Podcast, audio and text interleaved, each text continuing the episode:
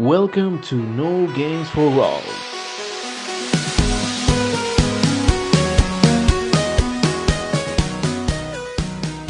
Buenos días, buenas tardes o buenas noches. Bienvenidos a No Games for All.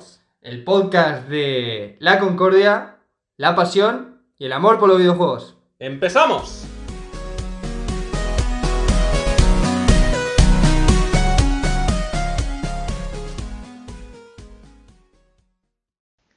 Buenas y antes de empezar el programa queremos avisaros de que es muy probable que encontréis spoilers de la saga de Star Wars, de películas como El Sexto Sentido e incluso de la última película de los Vengadores en Game.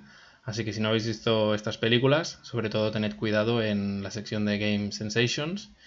Y también hablaremos de algunos diferentes spoilers del videojuego de las of Us 1. Así que si no habéis jugado el juego y queréis llegar vírgenes, os recomendamos que, sobre todo la sección de Game Sensations, intentéis evitarla o ir con cuidado. De todas maneras, pondremos los minutos de las diferentes secciones del programa.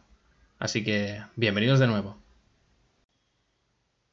Bienvenidos de nuevo a No Games for All, episodio número 5, episodio especial que empezamos con muchas ganas. Vamos a hablar de otra cosita que lleva un 5 y no es Grand Theft Auto 5, aunque seguramente acabaremos hablando de Grand Theft Auto 5 porque va a salir al final hasta para calculadora, pero muy contentos y realmente satisfechos por vuestro feedback. Cada vez tenemos más fans, ¿verdad, Alan? Sí, eh, ¿qué tal chicos? ¿Cómo están? Sobre todo... sí chicos, también estoy aquí. Eh, sí, sobre todo el, el- lo que decíamos, de que la gente que nos escucha parece que, bueno, que el cambio este también les parece que está mejor. Ujú. Yo creo que también. De hecho, era la idea, lo que decíamos, era la idea principal y por, Ujú. por otras causas no podríamos haber hecho, pero muy contentos, chicos. Y bueno, a ver, con esto de. con mucho hype, con, con los anuncios de los juegos, con lo de la consola. Llevamos un tiempito que obviamente tampoco vamos a hablar demasiado de todo porque ya salió hace un tiempito esto. Ya lo, ya lo saben todos lo que salió, pero bueno, un Exacto. poco nuestra opinión y a ver si, si les parece bien. Sí, lo que hicimos realmente fue ver la conferencia juntos y nos estuvimos apuntando pues lo que más nos llamó la atención, que si te fijas, Alan, todo nos llamó la atención. lo tenemos todo apuntado. Tenemos realmente todos los juegos que han ido saliendo, así que sin más dilación y esperación y otras cosas que acaben en Sion, eh, empezamos la sección de Play 5. ¡Vamos!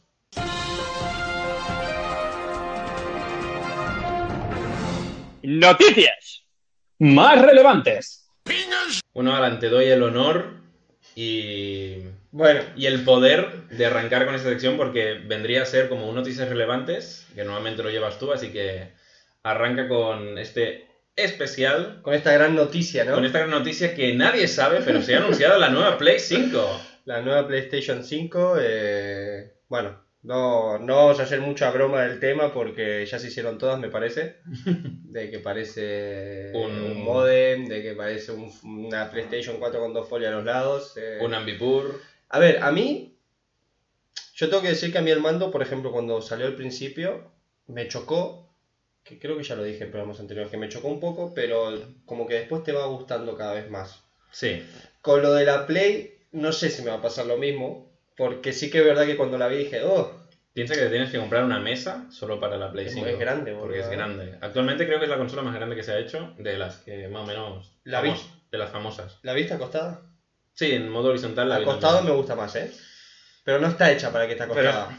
Sí, es lo que te digo. Yo creo que está más pensado para ponerla en vertical ahí al Hmm. ladito de la tele, como si fuera más tipo un jarrón. Sí. Tenerlo ahí al lado, en plan. Una- Que entre alguien y te diga, "¿Eh, ese jarrón dónde lo has comprado? No, es la Play 5. ¡Ah! Lo que dijiste es, el Ambipur este es un poco grande, El ¿no? Ambipur este, no, pero suelta unos gases que flipas. Y con el de Last of Us 27 va a explotar eso. Eh, pues sí, a ver, eh, lo de la consola se mostró al final. Vamos a empezar por, principio de, Sí. de la conferencia, que fue... Esto fue un poco de trampa, me pareció un, Sí. un poco sucio porque salió el logo de Rockstar y todos dijimos GTA 6. Yo me esperaba que fuera o, o una especie de DLC de Grand Theft Auto 5, porque si no recuerdo mal, el Grand Theft Auto 4 tuvo un par de DLCs. Sí. Liberty City Story, el... Y se habló que el 5 había, pero después terminó, no sé dónde quedó todo eso. Bueno, se han centrado más en el online. Sí, como Y siempre. bueno, como ya pudisteis ver, pues tendremos un remake, remake de remake, porque piensa que el Grand Theft Auto 5 es de Play 3 e hicieron una versión de Play 4 y ahora tendremos una versión de Play 5. A mí, a ver, es un juego que me gusta mucho. Yo le dediqué mucho tiempo al modo historia. El online no jugué mucho. Yo si juego un GTA es para jugar al modo historia. Sí. No, el online me parece bien, pero no esto. Y el juego me gustó mucho. Ahora, empezar una conferencia de Sony, después de tanto tiempo callados, después de Sí. tanto tiempo sin decir nada, con un juego, lo que decimos de la generación de la PlayStation 3, Me piensa que hará no sé, no... 8 a, años, ¿eh? a mí no me parece muy... Es como si hubiese salido un Skyrim, boludo. ¿Sabes cómo lo, lo veo así? Ah, Skyrim la gente cuelga, ¿Me entendés? O cuelga sea, directo. llega un momento que decís, eh, Rockstar, nos damos cuenta que es una fábrica de hacer dinero.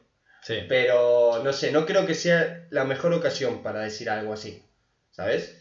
Pero bueno, a ver, al final. Bueno, piensa que es un juego que creo que es de los más rentables de la historia. No, no, totalmente. porque aún siguen sacando beneficio 8 años después. Y claro, también Rockstar habrá dicho, mira, me sobran 4 millones de dólares, voy a meterme en el primer minuto de PlayStation 5. ¿Vos qué te pensás que fue? ¿Que Sony le pagó a Rockstar o Rockstar le pagó a Sony?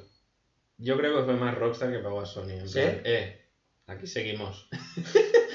¿Te acuerdas de.? El próximo port para calculadora, pero aquí seguimos. Bueno, en fin, creo que habían dicho de que la gente que lo comprase tenía el online gratis, no, No sé cuánto. yo ahí desconecté un momento. Sí, bueno, digamos que cuando salió el anuncio este, nosotros fue un poco de bajona, porque no pensábamos que iba a ser el GTA V, la verdad. Hmm. Incluso si hubiesen hecho, imagínate, hubiesen hecho un remake del San Andreas o algo de esto, ¿verdad? Entonces sí, Ay, te volvés loco, boludo. entonces sí. Un San Andreas con las físicas del 5, gráficos del 5, te lo compro. O como decís vos, o un DLC, algo nuevo, Sí, no lo mismo. Una expansión exclusiva de la... Que si tienes... Yo, yo lo hubiese planteado así. Expansión exclusiva de la nueva generación, pero si tienes el juego en Play 4 o Xbox, ya puedes jugar directamente. Y te quedas tan ancho. Sí, sí. sí. Porque, en principio, como que es retrocompatible, yo lo de retrocompatible me da un poco de miedo porque Es retrocompatible. no ha salido el señor de Sony y ha dicho, es 100% retrocompatible. Te han dicho, es retrocompatible. Yo creo que va a ser retrocompatible con Play 4 y ya está, ¿eh? Sí, no, con Play 4 sí. No será como Y Xbox. no todos los juegos dijeron. Yo, por ejemplo, un valor que añadido que creo que Xbox es por lo principal que a mí me llama es que es retrocompatible con toda la generación de Xbox. Yo, por ejemplo, Xbox he jugado mucho, pero no tengo ninguna en mi propiedad. Pero si la nueva Xbox es, es retrocompatible con todo lo demás, yo estoy por comprarme una Series X y jugar a todos los que tengo pendientes de la Xbox en la nueva. Es que no es Yo soy capaz, ¿eh? No o si no, simplemente te compras la Xbox con el Game Pass, que está súper bien, mejor que el PlayStation Now y que el Stadia y todo eso. Totalmente. Y ya está. O sea, lo que es Xbox tiene un catálogo potente actualmente porque tienes toda la historia de Xbox en una consola. Que... Cosa que en Play tendremos los de Play 4. Que va a salir el Hellblade 2, ¿eh? Xbox, cuidado, ¿eh? Bueno, y Xbox, si se ponen las pilas, Halo. tiene, tiene IPs buenas. Tienes todas las IPs de Rare, tienes Banjo Kazooie. Imagínate un remake de los dos primeros Banjo Kazooie con gráficos buenos, tipo como hicieron con el Conkers, que hablamos del programa anterior. Sí, sí, sí, es que lo justo lo estaba pensando. O, o incluso la saga Perfect Dark, que es uno de los shooters más galardonados de la época de Nintendo 64. Si sacan un remake o simplemente una secuela como tal, porque hicieron una precuela en Xbox y no salió muy Hmm. bien, que digamos, pero tú coges esa saga, la pones al día con la, con la tecnología que hay hoy en día en base a los shooters y te sale un juegazo. Sí, yo creo que Xbox puede dar un golpe sobre la mesa. En El Xbox puede sorprender. O sea, yo creo que la, La presión la tiene Sony ahora, un poco, me parece. Sí, porque tú piensas que lo más importante de, de una consola cuando sale, ya no solo el diseño, porque al final tú cuando juegas una consola estás mirando Ah. la tele, no en plan, hostia, qué fea es mi Sí, consola. si me combina con la casa. Me combino con la... Tendré que pintar la pared solo por la Play. Eh, sino también el precio de salida de una consola es muy importante. Porque yo me acuerdo de la Play 3 cuando salió, valía 600, 600 600 euros. y la Xbox creo que valían 400 o alguna cosa así. Una diferencia bastante. Y al menos en América la Xbox reventó y además era más potente, pues creo recordar. Bueno, como ahora en principio también, porque Y ahora es Claro. más potente también la. Sí, la Xbox obviamente es más potente, ya se ha dicho y, y yo creo que ya se verá. Cuando enseñen los juegos como tal de Xbox, en plan, este es exclusivo, Luego está. así, la potencia que tiene la consola, que la, la utilicen en el videojuego exclusivo para sacar Claro. pecho. Yo creo que lo mejor que tiene Sony en ese ámbito para competir con Xbox es lo que es el sonido, que según dicen pues será bueno, ¿Mm? y lo que es la sensación en el mando. Pero si nos ponemos tiquismiquis en rollo tecnológico, la consola más potente del mundo, como dice Phil Spencer, será Xbox. No, de momento tiene razón. Y una cosa que yo estaba el otro día, que no podía dormir, yo estaba en plan tapado con la almohada, pensando en mis cosas y dije, piensa, yo pensé, pensando en mí, en- Piensa en que mi- pienso. piensa que pienso que la Nintendo Switch cuenta como portátil. Así que imagínate que ahora, de aquí a un año o dos, Nintendo, sabiendo cómo es Xbox y cómo es Play, te saca una consola que revienta en potencia a Xbox y Play. A ver, es verdad que. Porque piensa que ahora Nintendo, es lo que te digo, ha sacado una portátil, o sea, ha sacado una híbrida. Pero Hmm. si ahora a mí Nintendo me dice, oye, mira, 500 euros, te saco una consola que además es retrocompatible con todos los juegos de Switch y es sobremesa y cinco veces más potente que la Switch, ojo, eh. No, y aparte que, que pueda hacer competencia a las generaciones próximas. Pues claro, Claro. ahora llegará un momento de cuando salga Play 5 y la Xbox Series X, Switch se va a quedar un poquito obsoleta para No, los claro. juegos de la nueva generación. No, claro, todo lo que es intergeneración, ay, intergeneracional, perdona. No, de nueva generación. Mu- no, multiplataforma. Ah, vale. Claro, por ejemplo, la Switch, el Assassin's Creed que ha recibido ha sido el 4. Y el 4 es de, Sí, de. Play 3. No ha recibido ni el Assassin's Creed Odyssey, menos va a recibir el Valhalla. No, ni en pedo. Y cosas tipo el Call of Duty, cosas así que gráficamente serán portentos. Hmm.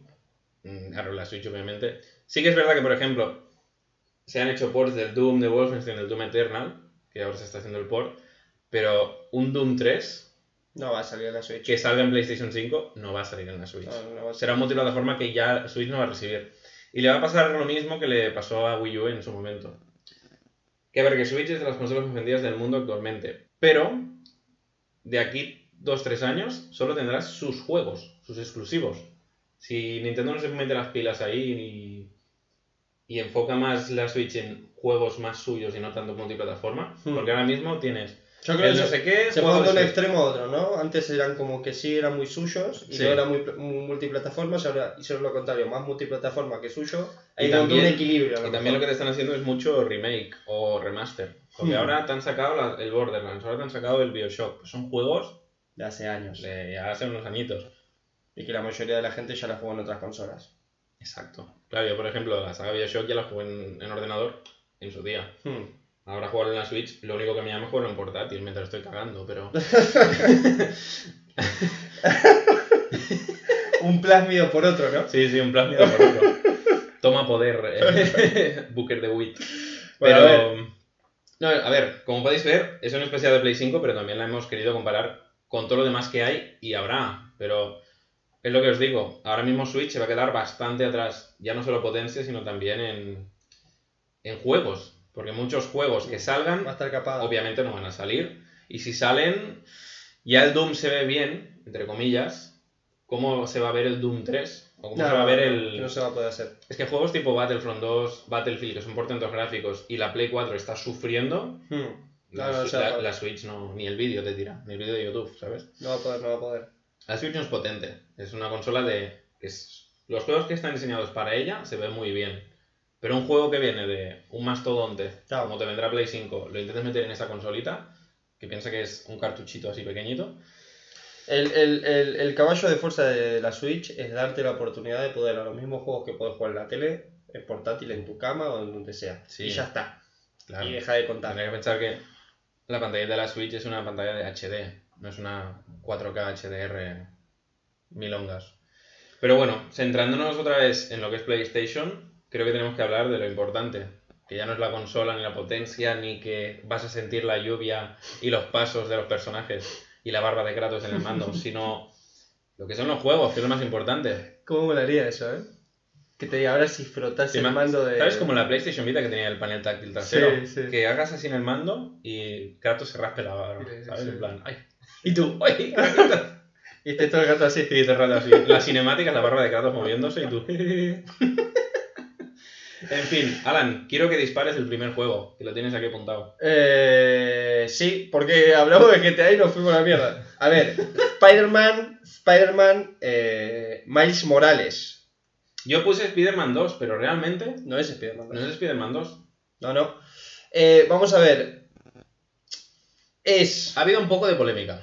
Sí, porque parecía Parece- un juego nuevo. Exacto. Creo que han hecho Es un Los Odyssey. lo que hemos dicho del GTA, de tienes un una expansión en la nueva generación, han hecho esto. Es lo que dices tú, han hecho el, el DLC de Uncharted. Exactamente. Yo creo que la mejor comparación que podemos hacer. O sea, un juego más chiquitito. un juego basado en otro. dentro del mundo del Spider-Man 1. Exactamente. Y para los que se quedaron, los que no jugaron al Spider-Man, ¿no? Jueguen al Spider-Man, no quiero entrar en ningún ¿Qué spoiler. ha pasado? Eh, Ha pasado un año y medio del Spider-Man. Ya pasó un poquito ya. Año 2. Lo que pasa es que hablando del final. Bueno, el juego queda abierto, vamos a ponerlo así, sin, sin entrar en, spo- en spoilers, para Miles Morales, ¿vale? Para que Mm. la historia un poco se base. Yo creo que esto va a ser la conexión entre el Spider-Man 2. Es el intermediario. Sí. Lo que pasa que sí que fue un poquito, no vamos a decir ruin, porque me parece menos ruin que lo del GTA V, la verdad. Pero sí que es verdad que lo quisieron hacer ver como, wow, Spider-Man New Generations y después, eh, bueno, no. no. es tan así, chicos, no es tan así. Pero bueno, mira, está bien. ¿Es de salida? Sí, porque encima ponía Holidays. Sí. A ver, no se ha, no se ha dicho, ¿no? La fecha. Del, No, es que no se del dijo la fecha de nada todavía. Vale. Yo creo que será, será, de lanzamiento, pero será un juego de ponle 10 horas. Es que eso es lo que nos pasó a nosotros, bro, que cuando lo estábamos viendo juntos, dijimos, guau, no sé qué, qué pasaba, y después ponía Holidays. Y claro, decís, ¿en qué momento hicieron un juego nuevo de Spider-Man de nueva generación de un día para el otro? Como que las cosas no, te, no, Yo no creo que cuadraban. será, será el motor gráfico del de Play 4, Hmm. subido, Un poquitito con más. mejores frames y ray tracing y, y con el Spider-Man Sí, sí, sí, sí. eléctrico invisible Miles Morales. Pero no tiene mala pinta. No tiene mala pinta. yo soy fan de Spider-Man desde hace mucho tiempo y, y a mí Miles Morales me ha gustado siempre, así que le daré una oportunidad. Sí, sí, yo a ver, ilusión, pero bueno, con los pies en la tierra, chicos. No se piensen que tampoco va a ser Spider-Man 2, ni mucho menos. Eh... Gran Tour. Gran Tour. El Gran Turismo 7. El, el Gran Tour 7. ¿Siete entregas ya? Yo solo he jugado al de Play 1. eh, En su día, ¿eh? Yo sabes que no me acuerdo el que jugaba con mi padre que El de iba 5 ganando coches. el de 5 se llamaba Gran, Gran Turismo Sport, puede ser. Sí. Que sería el 6. Es que hubo uno que no fue muy bueno. Es que no estoy muy metido yo, chicos, en los Gran Turismo, ¿eh? No sé. Yo me gusta más lo. Si tengo que comparar entre Gran Turismo y Forza, a mí me gusta más Forza. No, Pero no yo. dentro de Forza están los más arcade los más simuladores. Y yo tiro más por los arcades. Hmm. Por lo tanto, indago en que si lo comparo los Forza con los Need for Speed, me gustan más Need for Speed. A ver, lo que se vio de este Gran Turismo está bastante bien, la verdad. Gráficamente, Está los juegos de bien. a ver, gráficamente los juegos de coches siempre han sido portentos, porque Hmm. ya los Gran Turismo actuales y los Forza Sí. se ven en las generaciones actuales se ven de lujo, Sí. se ven increíbles. Lo que me sorprendió de este es lo que es la que lo dijimos durante el directo, la, la cabina, la cabina. la cabina del Los piloto, guantes, las manos, cómo se ve es, es guapo, ¿eh? Sí, sí, y aparte dicen que se ve que también a nivel atmosférico. Creo Claro. que hubo un juego anterior que también eh, el clima cambiante y todo esto le habían puesto bastante ímpetu. Y creo que ahora volvieron otra vez a darle fuerza. A ver, es verdad que al final en un juego de coches Mm. tampoco Yo, a ver, es un juego que no, no me compraré. Yo solo me compraría un juego de coches cuando tenga el poder adquisitivo de poder comprarme unas gafas de realidad virtual con su volante y todo. O sea, Claro. cuando pueda dejarme. Que sea inversivo. sí, Cuando pueda comprarme el Half-Life Alyx, pues me compraré. ¿Me vas a invitar? Sí, te voy a Gracias, invitar, no te preocupes. Porque si tengo que esperar a que me lo compre yo, chicos. eh, Y yo creo que, a ver, de Gran Turismo tampoco podemos decir mucho más. Nos sorprendió gráficamente, es un juego que a los fans de los coches sabemos que se lo van a comprar. sí, de cabeza. Tengo algunos conocidos que les gusta el rollo este y, y les llamó mucho la atención. Y creo que tenemos que tirar a uno de los bombazos, uno de los buques Uf. insignia de toda PlayStation. Va, te dejo decir el nombre.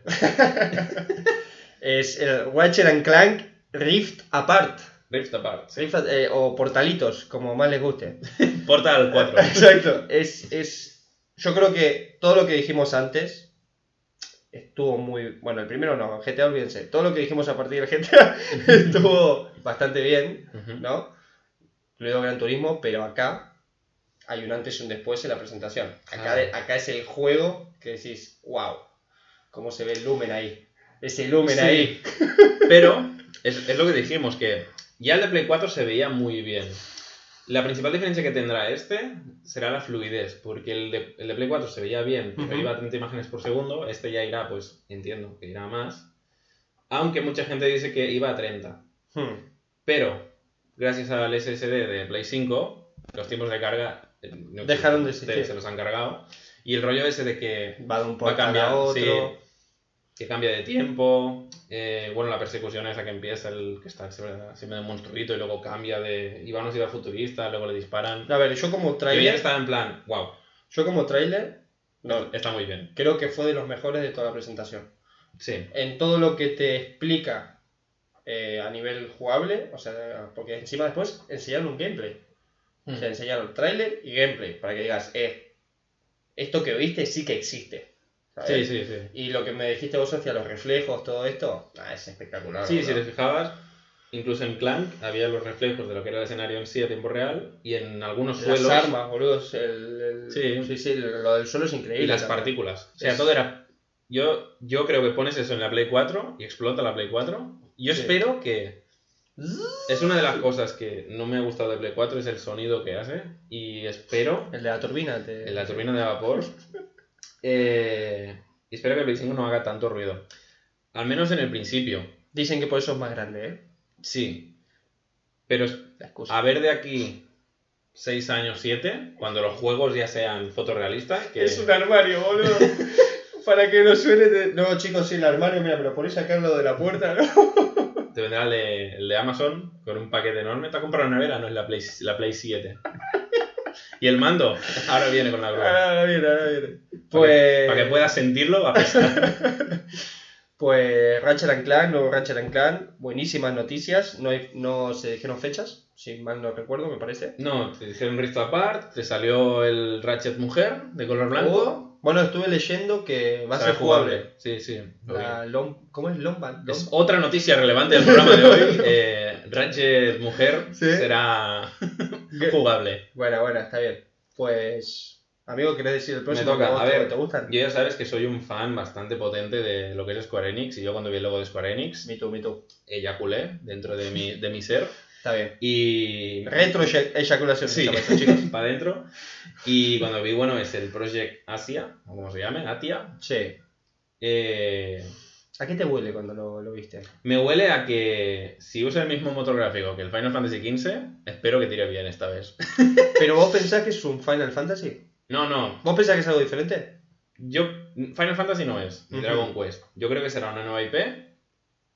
Pues por lo que se vio, me hizo pensar en un juego que se llama Lost Soul Aside. No sé si has visto alguna vez este juego. Es un juego que hizo un desarrollador chino, él solo, Me con un. Real Engine 5. Luego te enseño un vídeo. Buscarlo en YouTube. Lost Soul Aside. Es un juego que se inspiró en Final Fantasy XV, Ujú. pero a 200.000 imágenes por segundo, combate súper frenético, eh, fotorrealista, todo flipado. Sí. Y este juego me hizo pensar en eso. Pero salió el juego. No, este juego eh, enseñaron un tráiler ahora Ah, como vale. 2-3 años y el tío dijo, he hecho esto. Y la gente dijo, hostia, pero aún no ha salido. Yo creo que va a salir para Play 5. Vale, vale. Volviendo al juego este, es un juego que me llamó la atención, pero tampoco es lo que se enseñó. Era una tía con una capa en plan Jedi que creaba como enredaderas. Ujú. Era Eh, un poco extraño, ¿eh? Sí. Pero, bueno, Square Enix, a ver, con, con la ayuda pues en Nier Automata, eh, Final Fantasy Dragon Quest, pues yo sé que la atención me va a llamar.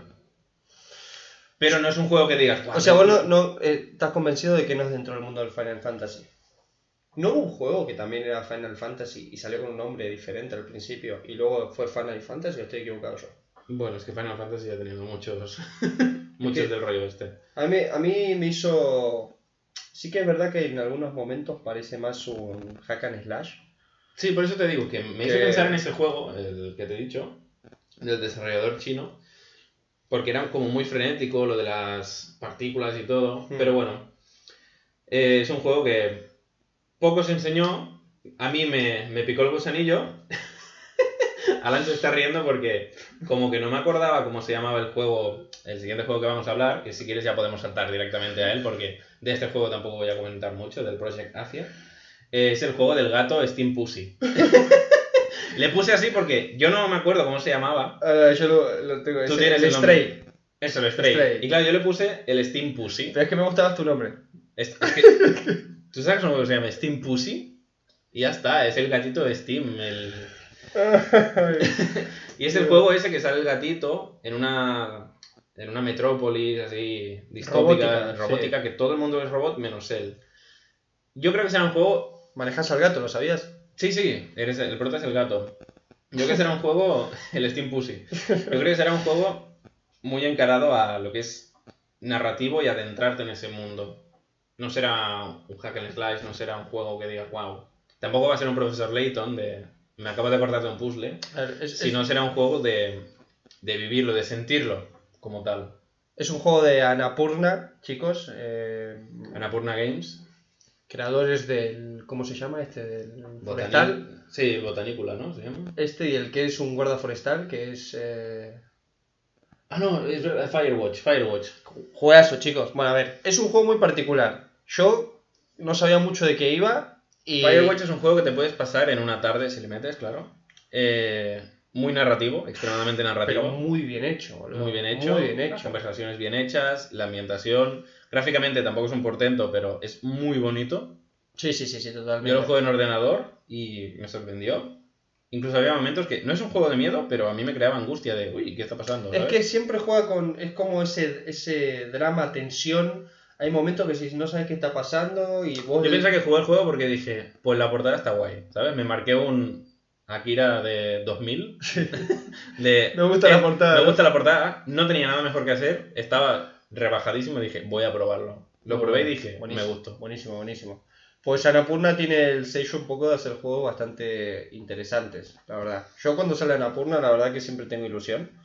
Eh, tenían un juego también de que habían anunciado que no me acuerdo ni cómo se llama, ni No que era medio egipcio o tipo así asalta tesoros.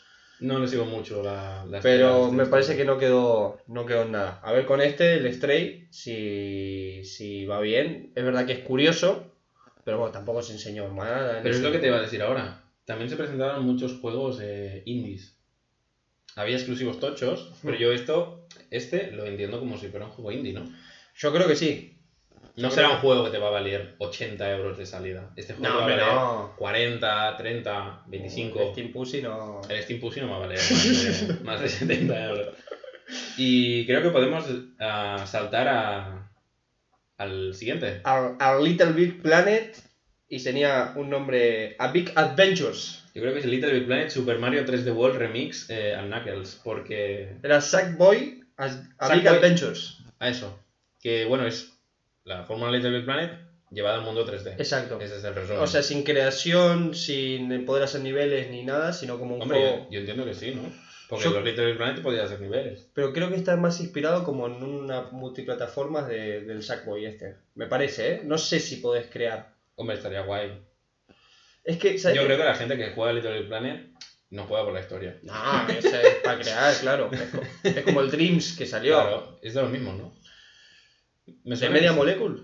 Ah, no lo sé ahora, ¿eh? Me mataste. No, que- es que no Mm. quiero decir nada. Pues saben, chicos, que yo la, la cago constantemente y Yo creo que sí, pero bueno. puede ser. Volviendo a lo que es el juego, me llamó la atención, pero no me compraré la Play 5 por el Little Big Planet de Sackboys 3D World A ver, sí que es verdad que lo ves. Es un juego que. Está guay. Es un juego que cuando. Con el PlayStation Plus te lo van a regalar. ¿Vos crees que lo van a ganar? Ah, vale, vale. De cuando aquí, pasa- Sí, de aquí a cuatro años, boludo. cuando ya tengas la Play 5 en plan, hostia, no sé qué jugar, te dirán, juego del mes de mayo de 2027, Little Big Planet 3D World. Eso es una cosa que tendrían que cambiar un poco porque es como que el, el Plus no, no creo que le saquen el partido. No, el Plus actualmente está siendo una, para mí una cagada. Juegan, saca el juego de A ver, a mí ahora, últimamente, el- han sacado el Battlefront 2 en la Play. Farming Simulation. Eh, Sí, el Farming Simulator fue, una, fue horrible. Yo lo tengo en el ordenador, le he metido como 200 horas al Battlefront 2 porque soy súper fan de Star Wars. Pero el Battlefront 2 en Play fue un... me gusta porque me gusta Star Wars, pero si no te lo tiro por la cabeza. Sí, ahí la cagaron un poquito. Porque sacaron el Battlefront 2 y el World of War 2. Ah, el, sí, no, bueno, el de Call of Duty. Pero vos lo pudiste bajar, yo a mí no me da opción a bajarlo. No me o sea, me aparece la foto, pero solo me aparece el Battlefront 2 y otro juego de esos que son. Pero lo has pagado. Sí, sí, lo ver. no, me- Te han sacado dinero, pero no te dejan no, bajarlo. no lo sé, no lo sé. No me aparece la opción para bajarlo, no lo entiendo. A menos que tenga que buscarlo yo y me aparezca gratuito. Yo creo que tienes que ir a la sección PlayStation Plus, juegos del mes, y Sí. te- bueno, como siempre. Pero me salen los otros dos. Bueno. Cosas que pasan, chicos, de que. Bueno, creo que ahora tienes un juego un poquito más interesante que jugar en PlayStation 4. Sí, sí, sí, obviamente. ya, ya hablaremos de eso. Vale, a ver, nos vamos al. al. a. el Destructions All Stars. Que es el próximo. em, Es el. ¿cómo, ¿Cómo se llama ese? ¿Cuál? El que juega todo el mundo hoy. El de coches y fútbol. Ah, boludo, el. el... No me sale. Ya sé, pará, pará, ya sé cuál quiero decir. El otro día lo estuve jugando con un amigo. ¿Cómo se llama? El Rocket. Rocket League. El Rocket League. Rocket League. Puedes ir al Rocket League, pero te puedes bajar del coche Y reventar a tu compañero. y reventar a tu compañero. A ver, no, no tiene mala pinta, ¿eh? Es un juego que, a ver, no será un. Como digo, no será un vende consolas. Ya sé que tengo una obsesión con el vende consolas. Pero será divertidete. Jugar ahí con 3-4 colegas. Yo no lo veo mal. Sí que lo veo un juego muy YouTube.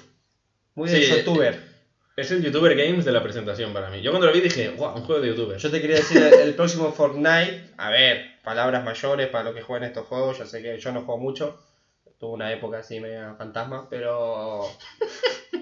de que creía que me gustaba y me di cuenta que no. Pero yo creo que es, ah, cuando digo el el nuevo Fortnite es el juego ese que usarán la mayoría de los YouTubes, YouTubers Sí, eh. para hacer vídeos y para jugar Es un juego que jugaré. Yo creo que es un juego que si lo encaran free to play, Sí, va a jugarlo mucha gente. Pero si lo pones a 40. o sea, como, como si fuese un, un Fortnite. como, un decís. For- como el Fortnite de Play.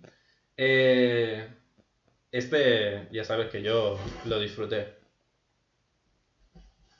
Este lo disfruté bastante, que fue el, el Kena. Como ya te pongo aquí. Me, corro. ¿Por qué me corro? Porque me hizo pensar en el Breath of the Wild, pero en Play 5. ¿Sabes qué me hizo escuchar, eh, qué me hizo también acordar a mí? A un poco al Beyond God and Evil. Sí, también. Un poquito, boludo, el primero. Sí que es verdad que yo al principio, cuando lo estamos viendo juntos, no le presté mucha atención. Ah, no me quedé mucho con el juego y cuando después estuvimos hablando un poquito más y volví a ver el tráiler, No, lo que Está pasa es bueno, que- ¿eh? Está lo que muy pasa bien es que hecho, es- ¿eh? ese, ese tráiler, si lo ves en 4K, o sea, ah, está muy si, bien. si ves ahora el tráiler, dices, hostia, ojo, ¿eh? No, no, que está muy bien, ¿eh? Piensa es que... indie, ¿no? ¿Eh? Es, un, es un juego indie, ¿no? Yo entiendo que sí. El estudio de animación es, ah, viene a ser películas. Y claro, por eso las animaciones están súper curradas. Pero por eso te digo, yo ese juego me llama mucho la atención, lo que dices tú, es como un Beyond Good and Evil, Breath of the Wild, pero dentro de eso creo que tiene personalidad propia, que eso, eso es muy importante hoy en día. Están los Furbis esos chiquititos. Sí, los Furbis que tienes que salvar, no sé. Medio picnic eso, ¿no? Porque los hacía ir a buscar cosas, como que les podés dar... eh, o- Pikmin. Ese, ese, dije picnic, boludo. ¿Qué me queda un picnic? Cuando te vas a comer con tu familia o al campo, Y que envías a tu padre, ve, ve a coger la manzana. a pasarme la mayonesa. Es que Eso, eso, eh. dicho picnic me he quedado. ¿Qué? ¿Qué juego es el que has ¿Qué carajo de juego es ese? Perdón, chicos, como se dan cuenta de yo, no, Sí. no tengo mucho de esto de Nintendo. Amigos, nos dejamos un juego por el camino, ¿Cuál? el, el Returnal. Ah, este no lo apunté. El, el de esto que es medio nave espacial, medio alien, medio... El de. ¿Cómo se llama? El de la mujer esta que llega, Sí. que parece que se va repitiendo, es un juego medio extraño, no cada, sabes vez, cada vez que mueres, el planeta ha cambiado contigo. Sí, Me llama la atención porque el gameplay, lo que es el. Cuando se mueve la tía, dije, hostia. ojo. no está mal, ¿eh? Es como el Mass Effect Andrómeda, pero guay. Y ¿sabes? tiene, y tiene aparte como toques de un poco de terror también, por lo que vi. Sí, pero es un juego de esos. Eh, roguelike. ¿Sabes? En plan. Juegas, avanzas un poco, te mueres, cambia un poco el mapa, avanzas un poco, te mueres. Como el Enter the Gungeon, Binding of Isaac. Hmm. Que ya me gustan esos juegos para una temporada, en plan jugarlos. O sea, a ver, no, no, no va a ser un juego que digas, guau.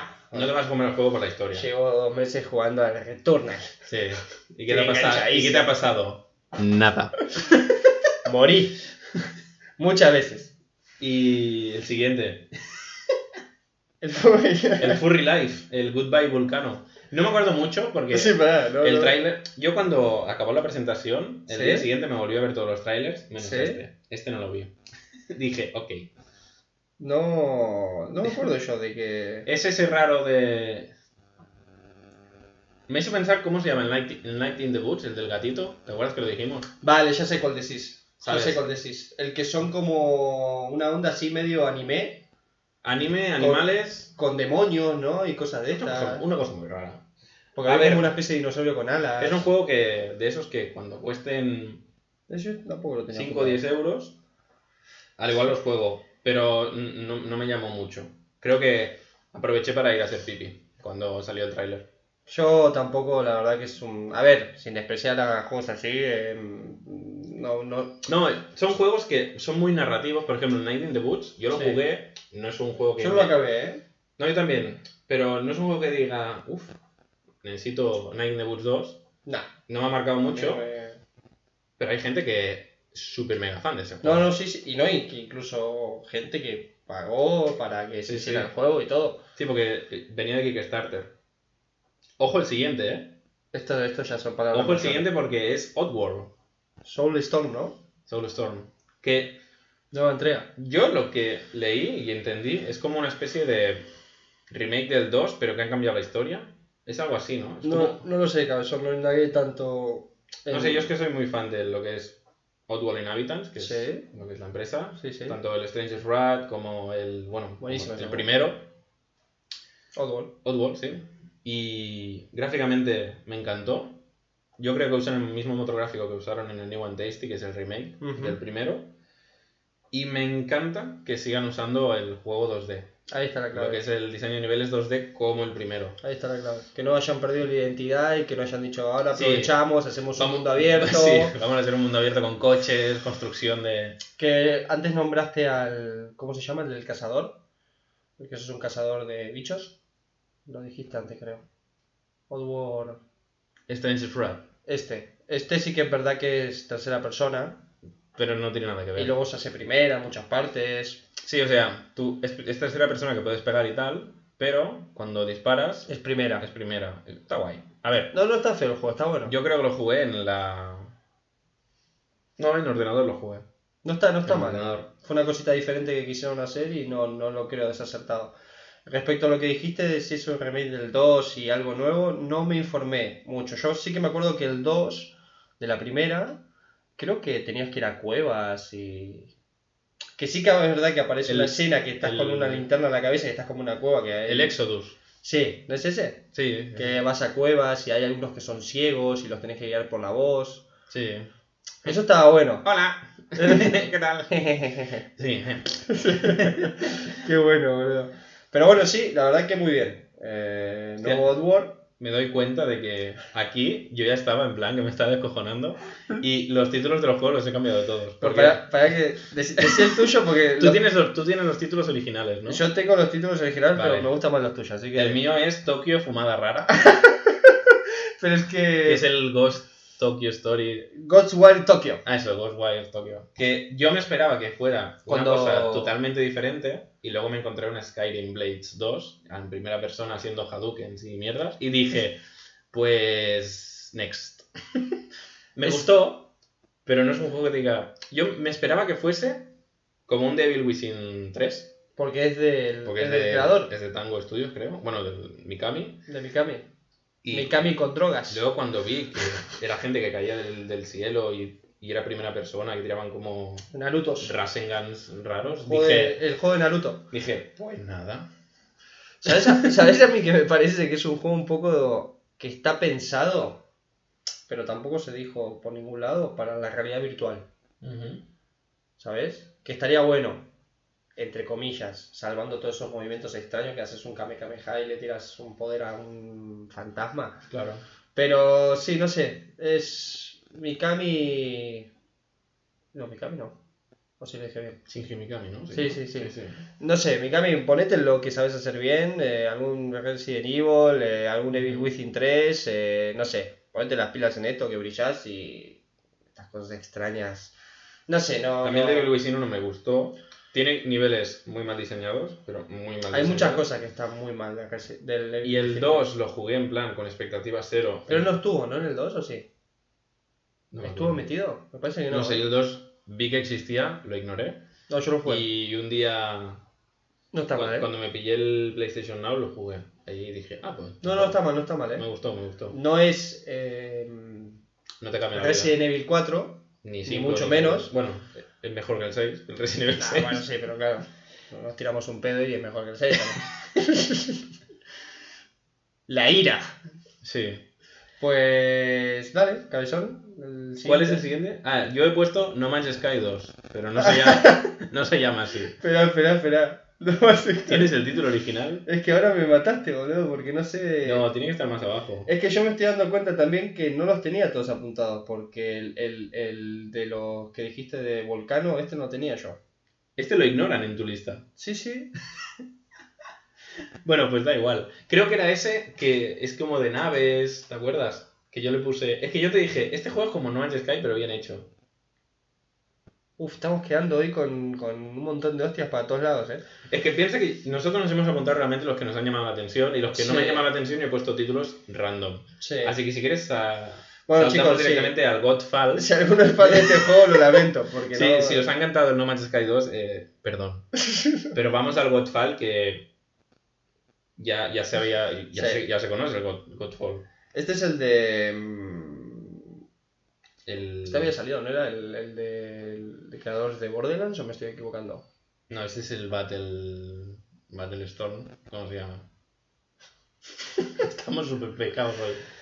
No, el Godfall es como el Smite, pero con gráficos de nueva generación y lo encaran a Play 5. Es así un... como un League of Legends, Vale, vale, vale, pero vale, vale, vale, tercera persona. Vale, vale, Que vale. es lo que, a ver, yo no soy muy fan de estos juegos, pero colegas míos me han dicho que la magia de League of Legends es el hecho de que tú puedes ver diferentes ángulos del escenario porque la cámara está puesta de manera cenital. Pero claro, este, como que es la cámara detrás del personaje, se te pierden muchas cosas y hay algunos puntos que es muy caótico porque no ves de dónde te vienen las hostias.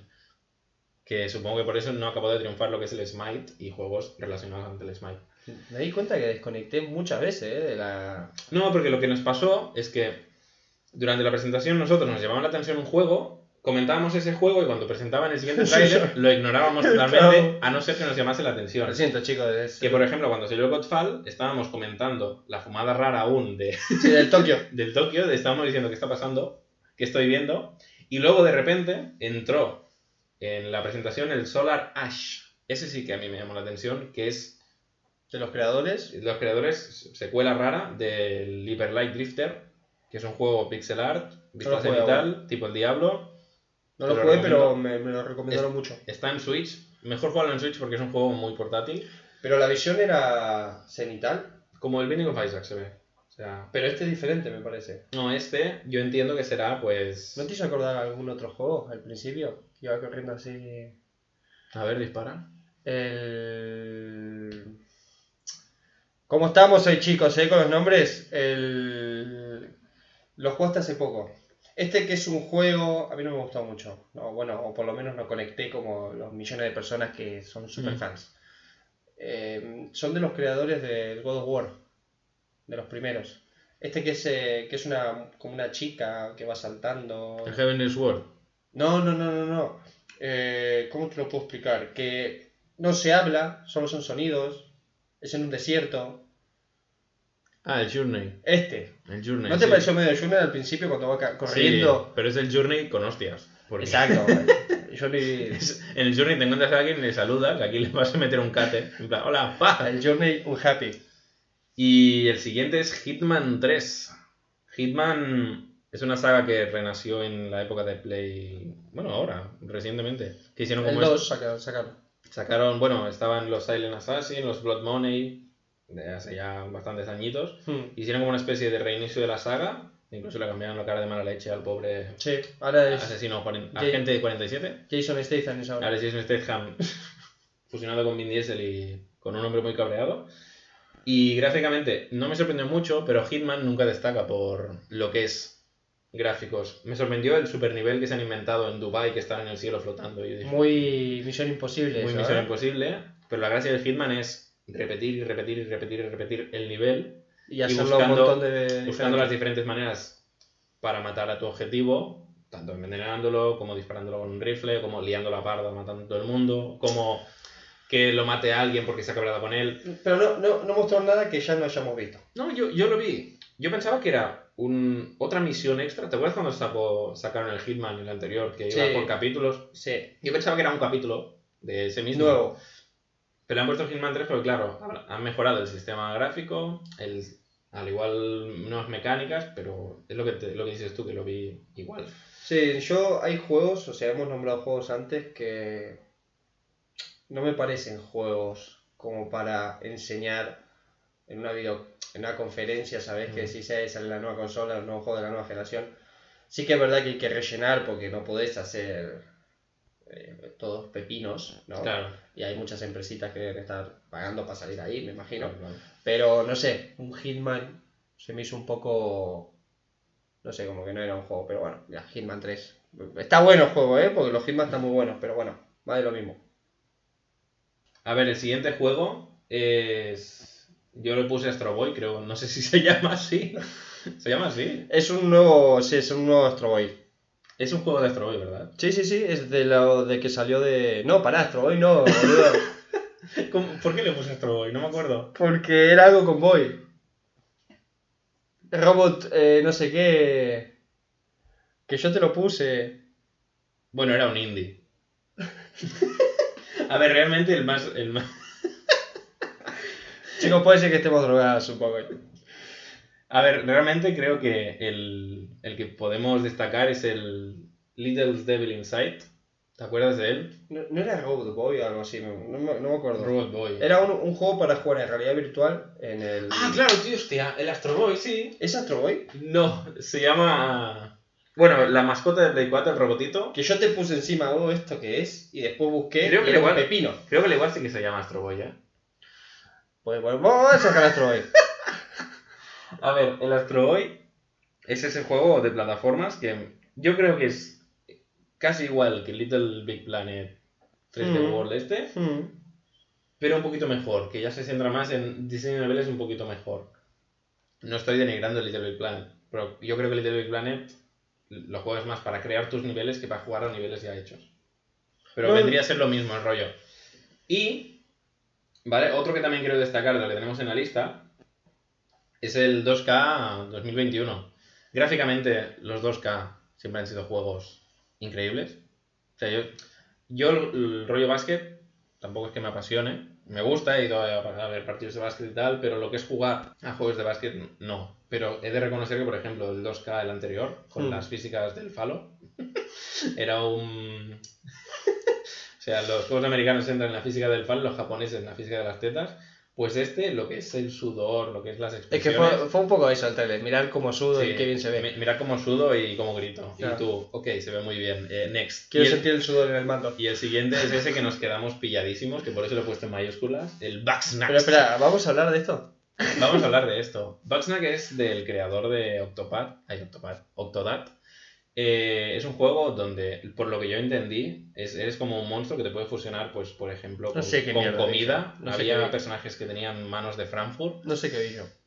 Yo te lo iba comentando y decía, ¿qué está pasando? Pero es un juego que, al igual como el Octodad, que era un juego que mecánicamente era muy raro, yo lo juego en ordenador y Yo lo jugué también. Es muy raro lo que es el control. Sí, pero que, ah, tenía un sentido porque era como que era difícil, o sea, te daba la, el esto de que La cada brazo lo tenías que tocar. La gracia era que el juego, lo que es jugarlo, es complicado. Era difícil de manejarlo. Es como el Surgeon Simulator o el I I Am a Bread, cosas así complicadetas. Ujú. Y este, pues yo creo que será, irá por el camino, pero la gente se quedó en plan, ¿qué estoy viendo? ¿Por qué estoy gastando mi tiempo viendo esto? Ah, yo paso. Pero yo creo que es un juego, yo creo que también es, como hemos dicho antes, un juego de youtuber. Un juego de que lo van a jugar youtuber y tú vas a ver el youtuber mirando en plan, ay, mira. Yo sinceramente te lo digo, cuando vi este juego dije, no, no sé qué... No lo pones al nivel de God of War, el Play 4. No, pero sí que quiero hablar de este juego Akira porque creo que se lo merece. Que al final no... Es verdad que al final con la... Con Astro Boy nos liamos. Con Zoe nos liamos. Dispara. El Little Devil Inside. eh, un juego que se ve que hacía mucho tiempo que habían mostrado algo. No, no recuerdo ahora. Creo, mira, sí, creo que se podía jugar hasta en la Wii U en ese momento. O sea, estaba Es ese para jugar. que gráficamente es un poco simple, pero mecánicamente flipe.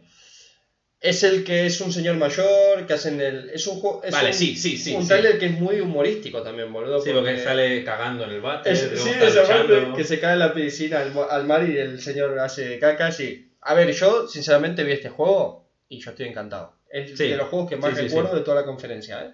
Yo es que te digo, yo como me quedé con los buques insignia y ya ha pasado una semana y media que lo anunciaron, Sí.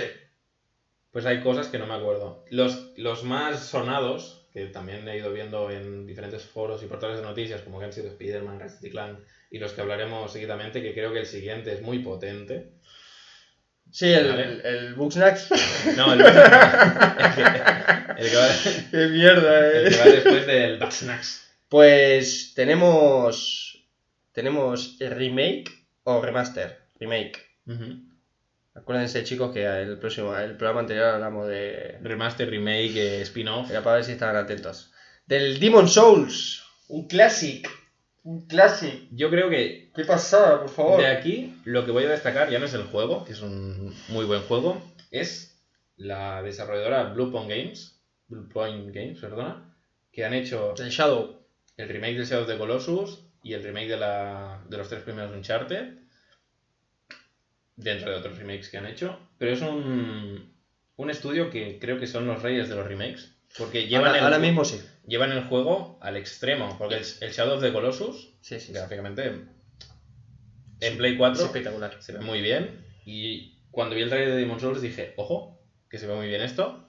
Y cuando pensé que era un cuando ya obviamente se sabía que era un remake, pensé Bluepoint Games. Y luego lo vi y dije, Y aparte que cuidado, que aparte de lo que decís vos, que creo que tenés toda la razón del mundo, de que es ahora mismo creo que es, es- es- son los que mejor saben hacer esto, o sea, podés descansar. Bueno, también tienes Toys for Bob, que son los que han hecho la- los nuevos Crash y los Spiro. sí, Los Vinox, pero ahí, todas eh, estas compañías. ahí va lo, lo que te iba a decir yo. No son, a ver, no estoy diciendo que Spyro y Crash no sean juegos referentes, pero no es un Shadow of the Colossus, no es un Demon Souls, No, mecánicamente son más complicadetes. y que te la estás jugando, o sea, si lo haces mal, si lo haces mal estás cagando un juego mítico. Porque claro, Sí, Shadow of the Colossus es Pues un yo juego creo que bastante Demon. Souls, Demon Souls le va a ir bien porque lo Era que es- bastante mal el primero. Lo que es en Play 3 iba bastante, bastante mal. Creo que era Ciudad Infestada, que la Play 3 no podía. Estaba en plan, no puedo, no puedo con mi vida. Tenía, tenía muchos... Yo Demon Souls lo he jugado, a ver, mm, tampoco estoy incitando la piratería, pero en emulador, en emulador en ordenador, y lo he jugado bien. A 30 imágenes por segundo, estables, Yo creo que me lo pasé el primero. pero no lo he jugado en Play 3 yo. Lo jugué en Play 3 con un amigo hace tiempo, lo jugamos una parte, pero luego dije, pues mira, me ha gustado. Y cuando ya jugué la saga Souls y tal, dije, pues el Demon Souls me gustaría. Como que no existe en PlayStation Now, creo que lo han obviado, porque al igual, como que ya va a salir, han dicho mejor esperarse, lo jugué en lo que es emulador y va bien, pero claro, estoy emulando una cosa. Tiene mucha, tiene muy buena pista, la verdad. Y el siguiente es uno que a ti te llamó más la atención a ti que a mí, porque a mí los juegos así roguelike Sí, es el Deathloop. sí, el, el ¿cómo se llama? El, el de los creadores de Dishonored. Dishonored. Y sí, no sé, a ver, no, no me voy a Ar- Arcane Studios. no le voy a dedicar mucho tiempo, la verdad, porque tampoco creo que ya lo hemos visto muchas veces. Se ve que es la historia de dos personajes que se tienen que matar entre sí. Sí. Y bueno, es lo que dice Akira, morís y se va cambiando todo. Sí que es verdad que el, el tráiler al principio no mostraba nada nuevo y, Pero y se veía un poquito creo que, es, mal. creo que es el tráiler que duró más de la presentación. Si te fijas, enseñaron como muchas cosas. Luego enseñaron un gameplay, me parece, y sí que es verdad que molaba bastante más, pero bueno, tampoco... ¡ah! Está bien, bueno, yo qué sé. No, no es está un juego mal. que yo le daré una oportunidad. Pero yo creo que también va a salir en ordenador. Yo veo más este juego más de ordenador que de Play. Me yo- gustó que sea rápido. Yo me lo pillaré en ordenador más que en PlayStation 5. Y venga, va, que tenés una gana de hablar Uf, de esto, dale, dale, dale. El. Resident Evil Village, el Resident Evil 8. Yo, ¿te acuerdas que salió el tráiler que no me habían enseñado nada y te dije, este es el Resident Evil? Que salió un puto árbol. Yo te dije, este es el Resident Evil. Hubo un momento de Resident Evil, hubo un momento de... ¿Cómo es el otro que...? Se podía, podía también hasta hacer un Silent Hill por algunos momentos. Eh, pero sí, sí, la verdad que al final Resident Evil. Resident Evil Village, que Campito. es un Resident Evil de la nueva vertiente primera persona, porque es secuela del 7. Es más, el protagonista del 7 será el protagonista del 8. Sale Chris, más cabreado que nunca, más cachas aún que lo que hemos visto tío, hasta ahora. Quemado, ¿eh, el Chris? Pero está enorme, o sea, piensa que necesitarás la mitad de la potencia de Play 5 es para los músculos. Por eso los taparon en ese tráiler. Y lo que me llamó la atención es que ocurre en un pueblo muy parecido al de Resident Evil 4, Ujú. pero hombres lobo. No Entre- zombies. Entre otras cosas, seguramente. Porque... Claro, obviamente supongo que habrá como infectados, eh, cosas así. Sí. Las plagas del Resident Evil 4. No sé, no sé. eh, Pero también tienes que pensar que de camino se viene el remake de Resident Evil 4. Así que tendremos Resident Evil. Yo creo que ahora Resident Evil es una saga que, si te fijas, está volviéndose anual. Y eso me da un poco de miedo. A ver, el Village, este, me parece que por lo que leí, estaba pensado para ser intergeneracional, Sí, que tenía que salir en Play 4 y Play 5. pero ahora ya no. No, Y creo que en el trailer se nota eso, porque venimos con, con- con juegos de Capcom. yo lo vi como el Resident Evil 7 un poquito subido. Eso es lo que te iba a decir. Pero yo es un juego que. Hay caras que vos las ves y dices, uh, está medio La del extraño". abuelo, la del abuelo. Y Sí. además va como lento, va como a 15 Sí, imágenes por está segundo. raro. Yo dije, ¿qué le pasa a este hombre? Y venimos de Resident Evil 2 Remake, Que es un- que son portentos gráficos, o sea que lo ves y Sí. guion, te da ganas de abrazarlo. Pero me dio, me dio la sensación, lo que dices tú, que se veía peor que el Resident Evil 2 Sí. y el Resident Evil 3. Que a ver, el juego no sale de lanzamiento, saldrá No, en 2021, Ni se primavera. dijo fecha, o sea que 2021 mínimo. No, eso sí. Pero es un juego que yo entiendo que también estará un poco bajado, porque si te acuerdas, Resident Evil 7 estaba encarado a las VR. Claro. Al igual también por eso, gráficamente no es tan potente como Resident Evil 2 que no es VR. Cuando tú creas un juego VR, no puede ser un portento gráfico en una consola, porque la potencia extra es para que el juego funcione en realidad virtual. Porque Resident Evil 7 en Play 4 con las VR se ve regular. No se ve como el culo, pero tampoco se ve como cuando vos juegas sin VR. Exacto. Y la calidad de pantalla de las VR, la que tú, la que tú ves, No es... no es una 4K HDR No. AMOLED. No, no, es, es una pantallita que tienes aquí delante de los ojos y tiene que tener un filtro para que no te canse la vista ni te marees. Así que si ese juego se ve bien en VR, muy bien, pero yo creo que también tendrían que encararlo a la gente que no le gusta jugar VR. Yo tengo expectativas en este juego, volviendo a lo de los hombres lobos, sí que es verdad que lo veo un- un- una cosa arriesgada, pero bueno, también era arriesgado hacerlo en primera persona, y para mí el 7 es uno de los mejores Resident Evil que hay hasta el momento, si Ujú. te soy sincero. Así que, no sé, no, no voy a, a llevarme las manos en la cabeza como ha hecho mucha gente, decir, por favor, no hay, No, na- ver. no hay nadie al volante. Yo he jugado Resident Evil 6, así que peor no puede ser. Es que eso es verdad. Y, es- también es numerado, o sea que... Y Resident Evil 8. O sea, ya el 7 me gustó. Muy diferente a lo que veníamos viendo hasta ahora. Pero me gustó porque era diferente. Y este a como mí que me es- gustó mucho el 7, ¿eh? A mí también. Pero que este como que es muy diferente aún. Yo creo que me puede llegar a gustar. Yo creo que nos vamos Incluso a sorprender gente- para bien. Había gente que cuando durante el tráiler, que yo también estaba mirando foros, decía Silent Hill, Silent Hill. Mucha Porque gente se lo que es la ambientación, la niebla, el bosque. Es que parecía mucho Silent Y luego Hill. cuando salió el logo de Umbrella, yo dije, Sí, hombre, ya está. claro. a no ser que sea un Silent crossover. Hill, ¿no? A no ser que sea un crossover. Little Planet. Y el siguiente, el siguiente es ese que nos eh, folló la mente, el Pragmata. ¿Te acuerdas del del astronauta? De la niña. Que Sí. sale un astronauta en una ciudad, Sí, de una niña también. le coge la mano, explota la ciudad y se va volando. O sea, nosotros pasamos por Hideo Kojima, Sí, cuando vimos el astronauta pensamos, mira, este es como Lumen. el logotipo del Kojima Studios, que se, que se llama Lumen. que se llama Lumen, y Eh, pensamos, el juego, o sea, de- como un Death Stranding 2, Sí, sí, sí, sí. pero futurista. Y luego, cuando acabó el trailer vimos Capcom, dijimos, ah, pues no. ¿No? Y que por momentos también parece un Dead Space, boludo. Pero claro, no, no sé. Cuando vuela el- ese que hace de... Y se, el arma que Sí, tiene pero- detrás. Pero no sabemos mm, jugablemente cómo será. No, si no... Claro, el problema que tienen los trailers cinemáticos es que te enseñan una cosa. Que luego en el juego a lo mejor ni sale. El gato seguro que sale. El gato El- del, del Stray. del, del Steam Pussy va a salir. Y yo creo que de este juego tampoco podemos contar mucho. Gráficamente era una cinemática. eh, así que no podemos juzgar el juego Muy extraño, boludo. Muy extraño. A mí me llamó, porque a mí las cosas raras japonesas ya sabes que me tiro de cabeza.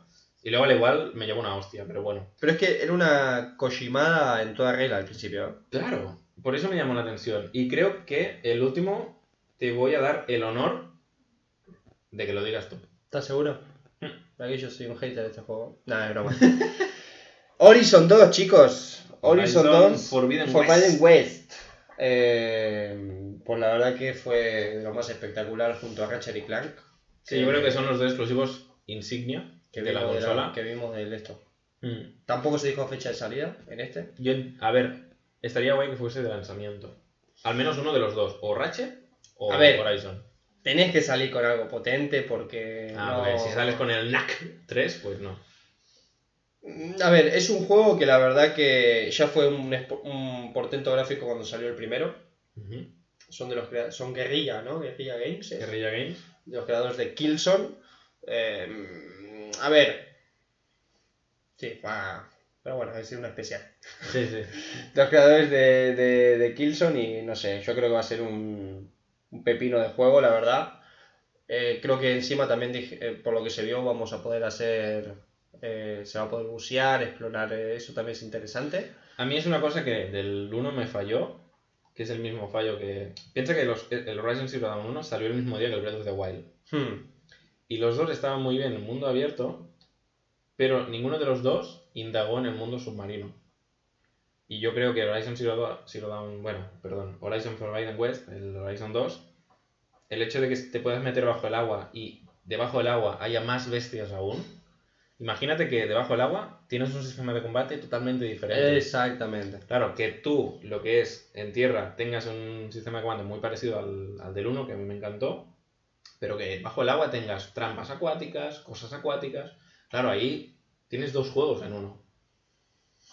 Totalmente. Y, y la exploración del 1 me gustó, podría haber sido mejor. yo creo que La historia, el universo me encantaron, o sea, me atrapó desde el primer momento. Y yo creo que si en el 2 se centran más en hacer un mundo ya no más grande, más vivo, Hmm.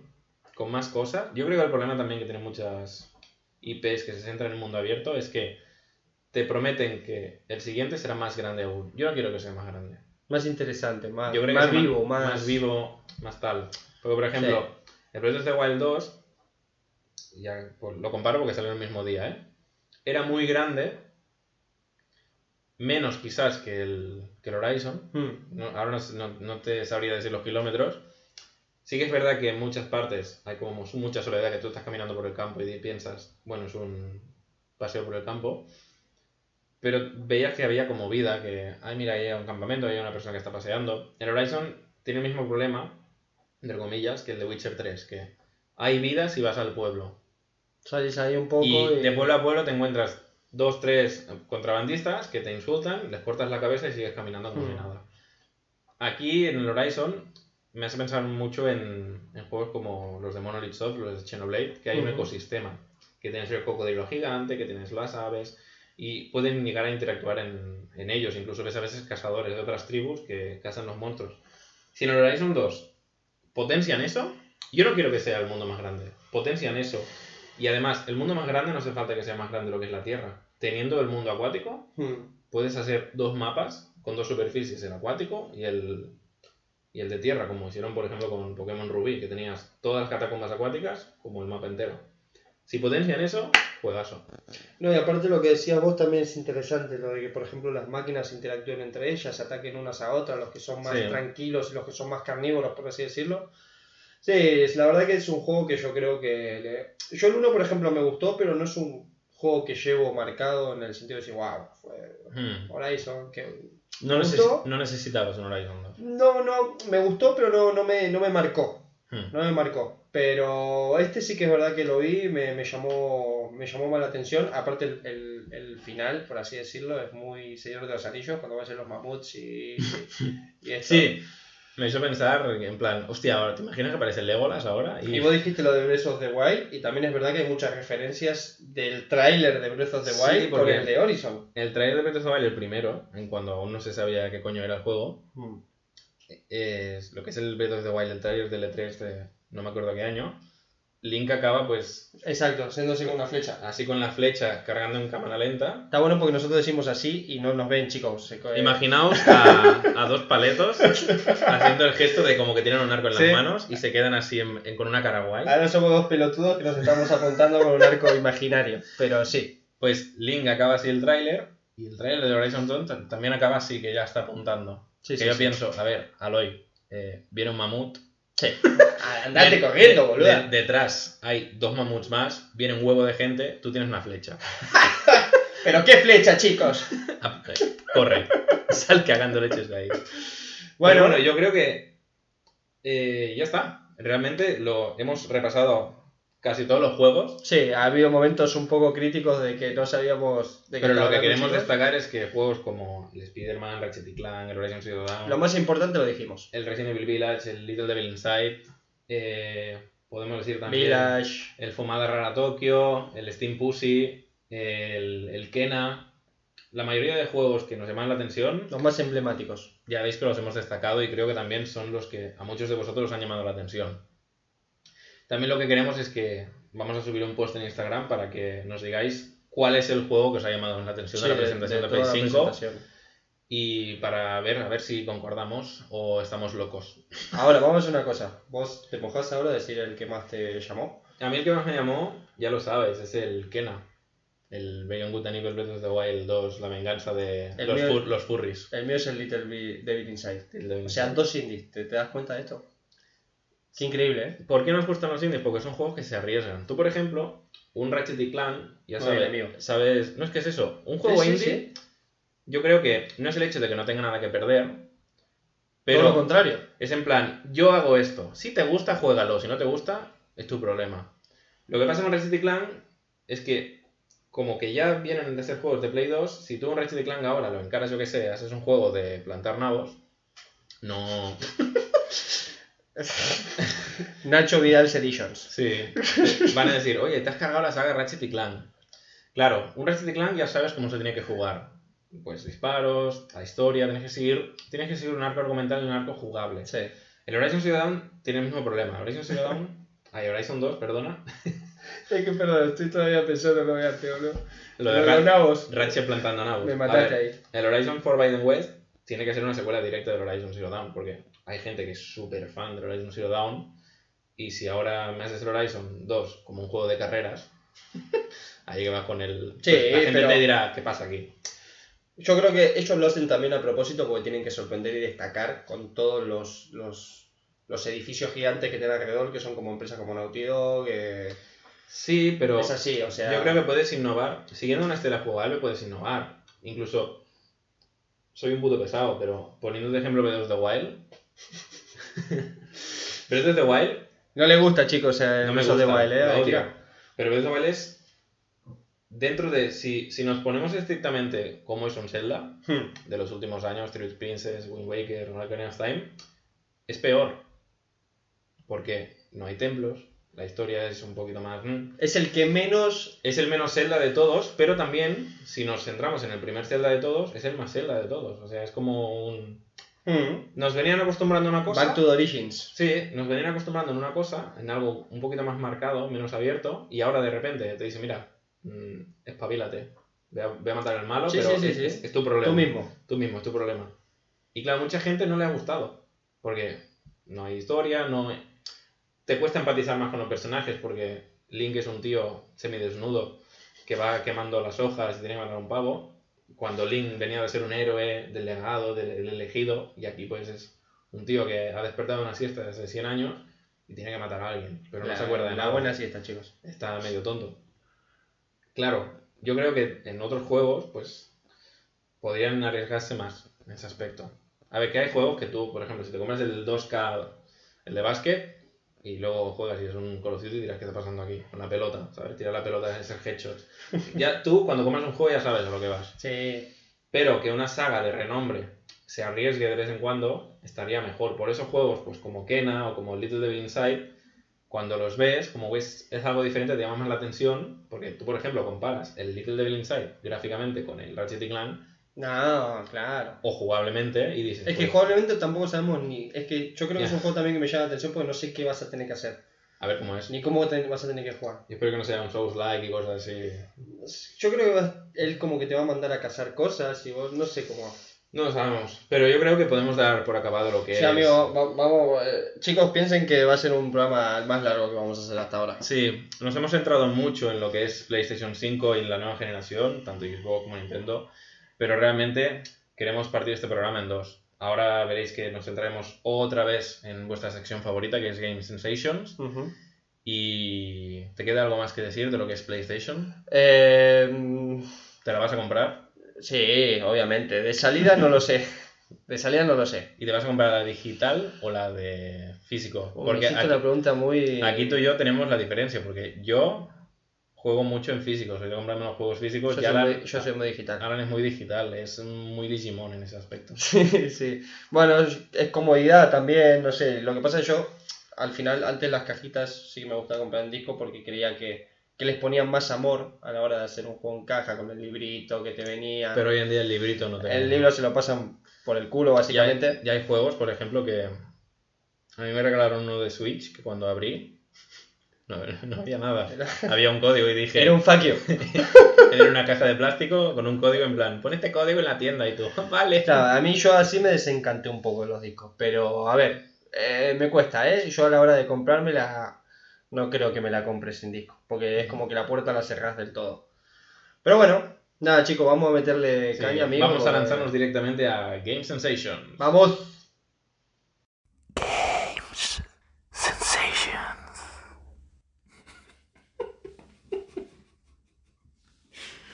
¿Habrá quedado bien? Sí.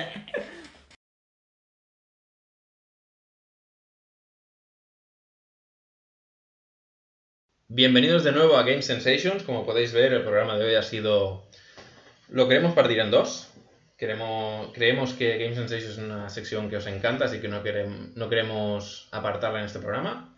Vamos a hacer pues, el programa en dos partes, como hemos dicho. Tenemos una hora dedicada a lo que es la nueva generación, sobre todo dedicada a los juegos de Play 5 y mm, la Play 5 en sí. Y ahora pues os daremos la segunda parte, que viene cargadita también hoy. Y Alan pues quiere presentarnos un, un tema que siempre le ronda la cabeza, que será de los personajes grises, como digo yo. Ya sabéis que le encanta este tema. Así que en este Game Sensations yo presentaré un juego que estoy jugando actualmente y el tipo de juego que creo que mucha gente debería ex- experimentar alguna vez en la vida. Pero quiero que Alan arranque con su tema porque es un tema realmente interesante y es un tema que creemos que la, la narrativa de los juegos, por cómo están yendo las cosas, cada vez va a coger más importancia. ¿Verdad, Alan? Eh, sí, yo la verdad que iba a decir me voy a poner un poquito serio, tampoco de esto, pero sí que vengo a hablar desde, desde un poco desde la humildad de- del consumidor en el sentido de que veo un poco la evolución o, o- o fui viviendo un poco la, la evolución de los videojuegos, sobre todo a nivel narrativo, a nivel de lo que, de lo que expresan, a nivel de lo que te hacen sentir.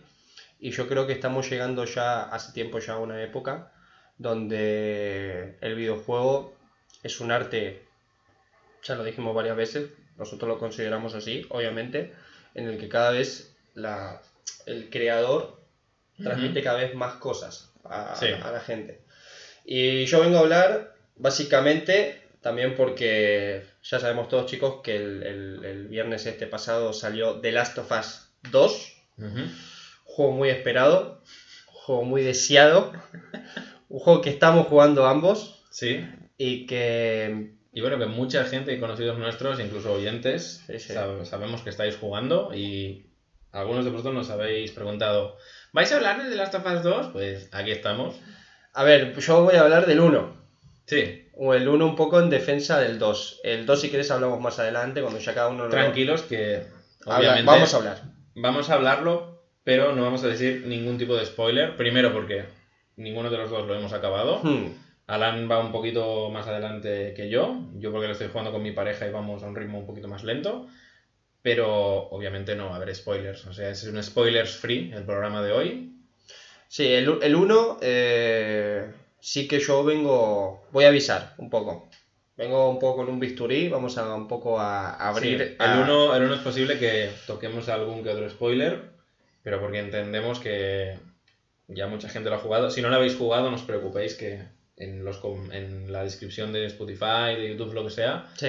vamos a poner los tiempos. Yo sí no aviso, cuando sé que voy a hablar de algo que a lo mejor sí que es verdad que rompe un poco el juego. Al, al tenemos- principio, ¿no? Te imaginas, bueno, eh, aviso, eh, spoiler, ¿no? Se muere este personaje, por cierto. Spoiler. Bueno, a ver, partamos de la base. La gente que no jugó nunca al The Last of Us. Eh, ¿Qué es The Last of Us? The Last of Us básicamente es un juego que se basa en, en- en- en dos personajes, ¿vale? Y en su evolución, tanto, soli- tanto en particular como cuando se conocen. Es un juego que no voy a hablar de gameplay, no voy a hablar de mm, en el modo jugable porque bueno, yo creo que ya mucha gente habló de eso y tampoco es algo que te rompa la mente, la verdad. Yo creo que de Last of Us lo más importante es, es- es lo que te transmite.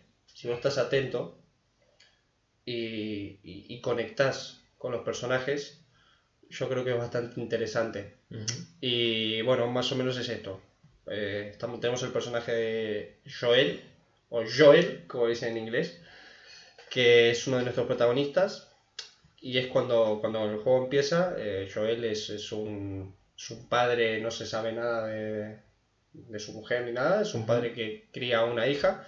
Se- no se sabe mucho de qué trabaja tampoco, se habla de un contratista. En su habitación hay unos planos como de una casa, no sabemos muy bien a qué se dedicaba.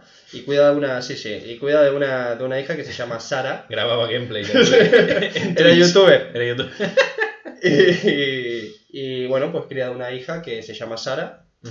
Y que bueno, tiene una relación un poco guay, por así decirlo. Son esas relaciones padre-hijo que no son a lo mejor ni muy de paso de ti, ni muy serias, ¿no? Y tienen ese juego. No, ahí. más de colegueo. Sí, sí. Yo creo que bueno. soy, soy tu amigo. soy tu padre y soy tu amigo también, Sí. ¿no? Y bueno, pues básicamente el principio del juego, pues pasa algo a nivel bastante heavy, a nivel de ciudad. No luego sabemos que es a nivel global, pero en ese momento no lo sabemos. Hay como una especie de infección, lo que sea, y pues Joel y su hija escapan de, de su casa junto a su hermano, el hermano de Joel, perdón. Y bueno, esto es más que un spoiler, es decir, el principio del juego, pero bueno, a ver. eh, Primera media hora, ¿no? Sí, llega un momento en que huyendo se encuentran los dos con un militar y al militar le dan la orden de que por las dudas eh, les dispare. Sí. Les dispara, eh, Joel está a punto de ser rematado, aparece el hermano, mata al militar, pero Sara ha recibido un balazo y... Por cierto, spoiler. Y bueno, pues muere la hija de Joel en una de las escenas de la generación pasada que yo creo que fueron de las más duras y más... Sí, eh, de Play 3. Sí. Y aquí empieza mi... mi- un poco, no, no, no, no os penséis que voy a contar el puñetero juego entero de esta forma, ¿no? Es un poco para que, no, para que veáis por dónde voy. El programa de hoy va a durar 7 horas, ¿vale? Es un poco para que veáis por dónde voy de transmitir. La escena de un padre viendo morir a su hija, esto no se había visto nunca. En un juego no. Vale, a eso me refiero. Y de la forma en que tú lo ves y te transmite, yo a mí la primera vez me puso los pelos de punta, tío. Sí. O sea, me, me sentí y dije, hostia, no me jodas, tío, ¿qué está pasando? O sea, ya empiezas con la hostia en la boca. Yo cuando jugué el The Last of Us, yo me tragué el spoiler Antes de... antes de... O sea, yo... El Last of Us no me llamaba mucho. Hmm. A mí los juegos así de supervivencia, ay, perdón, de... Bueno, zombies. De Sí, zombies. bueno, es que no es... No Estaba es como cansado y también venía de leer muchos cómics de zombies y cosas así de infecciones. Más que nada porque me gusta el rollo. No te llamó eso. No me llamaba el juego. Y luego eh, estaba leyendo pues por foros y tal. No, es que creo que lo más impactante es cuando se le muere la hija y dije, perfecto, Gracias. gracias. Y, y nada, luego cuando lo jugué pensé, bueno, igual la hija se le muere de Sí, aquí ya. siete horas. Y no, no, la primera... No, no, es... es- Creo que es. el juego empieza cuando después de esa noche. Exactamente, son 30 años, perdón, 20 años después. El Joel decrépito ahí. 20 años después, suponemos que al principio del juego Joel debe tener casi unos 30, vamos a poner unos 30 y pico, son 20 años después, 50 y largos tiene Joel, Sí, está más o menos en el juego. Es un sugar daddy. Entonces, ¿qué pasa? A partir de ahí, eh, Naughty, Naughty Dog, que es la empresa que, que ha hecho el videojuego, te quiere demostrar un Joel totalmente abatido, obviamente, eh, y sin fe en la humanidad. Sí, O ha perdido la fe. Joel, porque no nos olvidemos de esto que es muy importante, Sara no muere por la infección, Sara muere por una persona que lo mata porque lo ordena. Ese hombre podría habernoslo hecho, pero lo, decidió hacerlo. Entonces, claro, Joel perdió la fe en la humanidad. Joel eh, ve a la humanidad como, bueno, muchos que la Ve- vemos a lo mejor y no tiene que pasar una catástrofe Ve, para... ve peor al ser humano que lo que son los monstruos y los infectados. Totalmente. Al final, en juegos así, lo que siempre termina dando más miedo y más problemas son los mismos humanos. Yo creo que la gracia de toda la historia del mundo post-apocalíptico es cómo se vuelve la gente o cómo reacciona la gente ante algo. Porque realmente estamos en un mundo ya no regido por leyes, sino Hmm. por el hecho de la justicia. Y es una cosa que en, en- en muchas sagas literarias encaradas a eso, ves que hay gente que se quiere aferrar a lo que es la justicia, a lo que es algo más humano, pero luego ves, ves que hay gente que se vuelve como más salvaje, más de la supervivencia del más fuerte en ese aspecto. Sí, sí, sí, sí. Y Last of Us pues se va moviendo en esas líneas y lo que creo que está muy bien del juego, ¿vale? Si me permite hacerte el comentario, es que a veces te da más miedo un humano Totalmente. Que un clicker, Sí, por que, ejemplo. que son los enemigos, bueno, los clickers, los Es uno de los sea. enemigos, sí. Que sí que es verdad que tú cuando ves a el zombie de The Last of Us, que es el chasqueador, que se dice en español, sí que te da grimita en plan, ay, que me puede matar esto. Pero hay momentos puntuales en la historia donde te da más miedo, ojo que me está a punto de pillar el malo este, que es una persona como tal, con mente y tal, que está pensando lo que quiere hacerte, Sí, sí. que no el monstruo que se mueve por instinto. Acá- Creo que allí, ahí es donde está la línea. Acá es la clave que, que- que acabas de decir. Yo creo que para que un enemigo te haga sentir unas cosas y otro enemigo te haga sentir otras. Sí, Y bueno, partiendo de la base de que Joel eh, fue una persona que estuvo en situaciones, nunca se terminan de saber, pero bastante turbias, digamos, Ujú. para sobrevivir. situaciones Hay un detalle que me gusta mucho, que no lo dije al Ujú. principio, que es que justo es el- su cumpleaños. El, el juego empieza que es su día ¿Ah, de sí? cumpleaños, Mm. que es cuando la hija le regala el reloj, que es el reloj que él siempre lleva. Ah, bueno, sí, pensaba que decías 20 años después. No. No, sí, sí, es verdad que es su cumpleaños. Es el sí, reloj sí. Que, que siempre lleva y que se le rompe ese día cuando matan a su hija. Entonces, es un hombre que vive del recuerdo permanente y de la tortura permanente de que perdió a su hija y no la pudo salvar. La tortura personal. Sí, sí, no, porque no- no es que la gente le esté diciendo, "Eh, te mataron la No, hija. claro. No, no, es simplemente que él él solo... se, se calcome la mente de cómo hubiese ido si tal. Bueno, Exacto. El hecho de arrepentirse que ya no es el hecho de que culpe a la otra gente, sino también se culpa a sí mismo. Totalmente. O sea, supongo que nos quieren demostrar un personaje que él cree y está convencido de que podría haber hecho algo en ese momento para salvar a su hija, seguro. Y se tortura por eso. Y, y bueno, pues Joel, digamos que 20 años después, pues sigue una vida bastante de la delincuencia a, a nivel de supervivencia, porque la gente sobrevive en esta época donde ya el virus se extendió globalmente y la gente pues vive en, en guetos o en ¿no? pequeñas ciudades. Hay un grupo también que, es, eh, que son como revolucionarios, que son los, eh, las luciérnagas, por ejemplo, que ya hablaremos un poquito también. Eh, Joel está ahí entre medio un poco de, bueno, yo voy por, por mí mismo y sobrevivo con lo que haya que hacer. Me da igual. Y acá entra el segundo personaje. A Joel se le, entre pitos y flautas, ¿no? Llega una misión con una persona que es la, la principal, por así decirlo, en ese momento, la general de los Luciérnagas, este grupo eh, golpista, por así decirlo, en contra del Estado marcado, ¿no? Y eh, Joel es contrabandista, junto a otra mujer, que ahora no me acuerdo cómo se llama. la- Tess. Tess, exactamente. Sí, sí, Akira. Em, y bueno, pues tiene que ser. Estás, orgulloso de mí. Sí, totalmente. Sí, bueno, a mí se me hizo vacío, boludo. ¿eh? Y mira que vengo a hablar yo del tema. Eh, pues el, el- el trabajo es pasar a una niña a- de un sitio a otro. Esta niña es Ellie, la otra protagonista de Last of Us. claramente no hay que ser un lumbreras para darte cuenta que cuando te encontrás con Ellie va a intentar llenar ese vacío. Claro, porque es una niña. Más, una menos, niña que- más o menos de la misma edad que su hija en su momento. Claro. Eh, de carácter, por muy poco que veas a Sara, la veías una chica con carácter diferente, así de esto. Y Ellie te hace acordar mucho. Y obviamente a Joel le hace acordar muchísimo a Sara. Y por esto mismo al principio no quiere saber nada de ella. Y se rehúsa y a hacer el trabajo y lo que sea. Pero es cuestión de tiempo de que Joel vea en Ellie a Sara. Y la vea como la hija que ahora sí puedo proteger. Claro. ¿no? Pagar el, el- Entonces nos encontramos con un personaje bastante gris tirando lo oscuro, porque está perdido, porque perdió totalmente la fe en el mundo, y con una chica eh, de 14 años, me parece, 14, 15, Creo que tiene 14. Sí, em, que tiene la capacidad, creo que es una chica que nació incluso cuando ya estaba la infección. Sí, sí, sí. O Claro. sea, ella no sabe lo que pasó después. Sí, Ay, antes, perdón. Si han pasado 20 años Claro, ella no... y no ella tiene 14, pues sí. Llevan 6 años de- del estado este.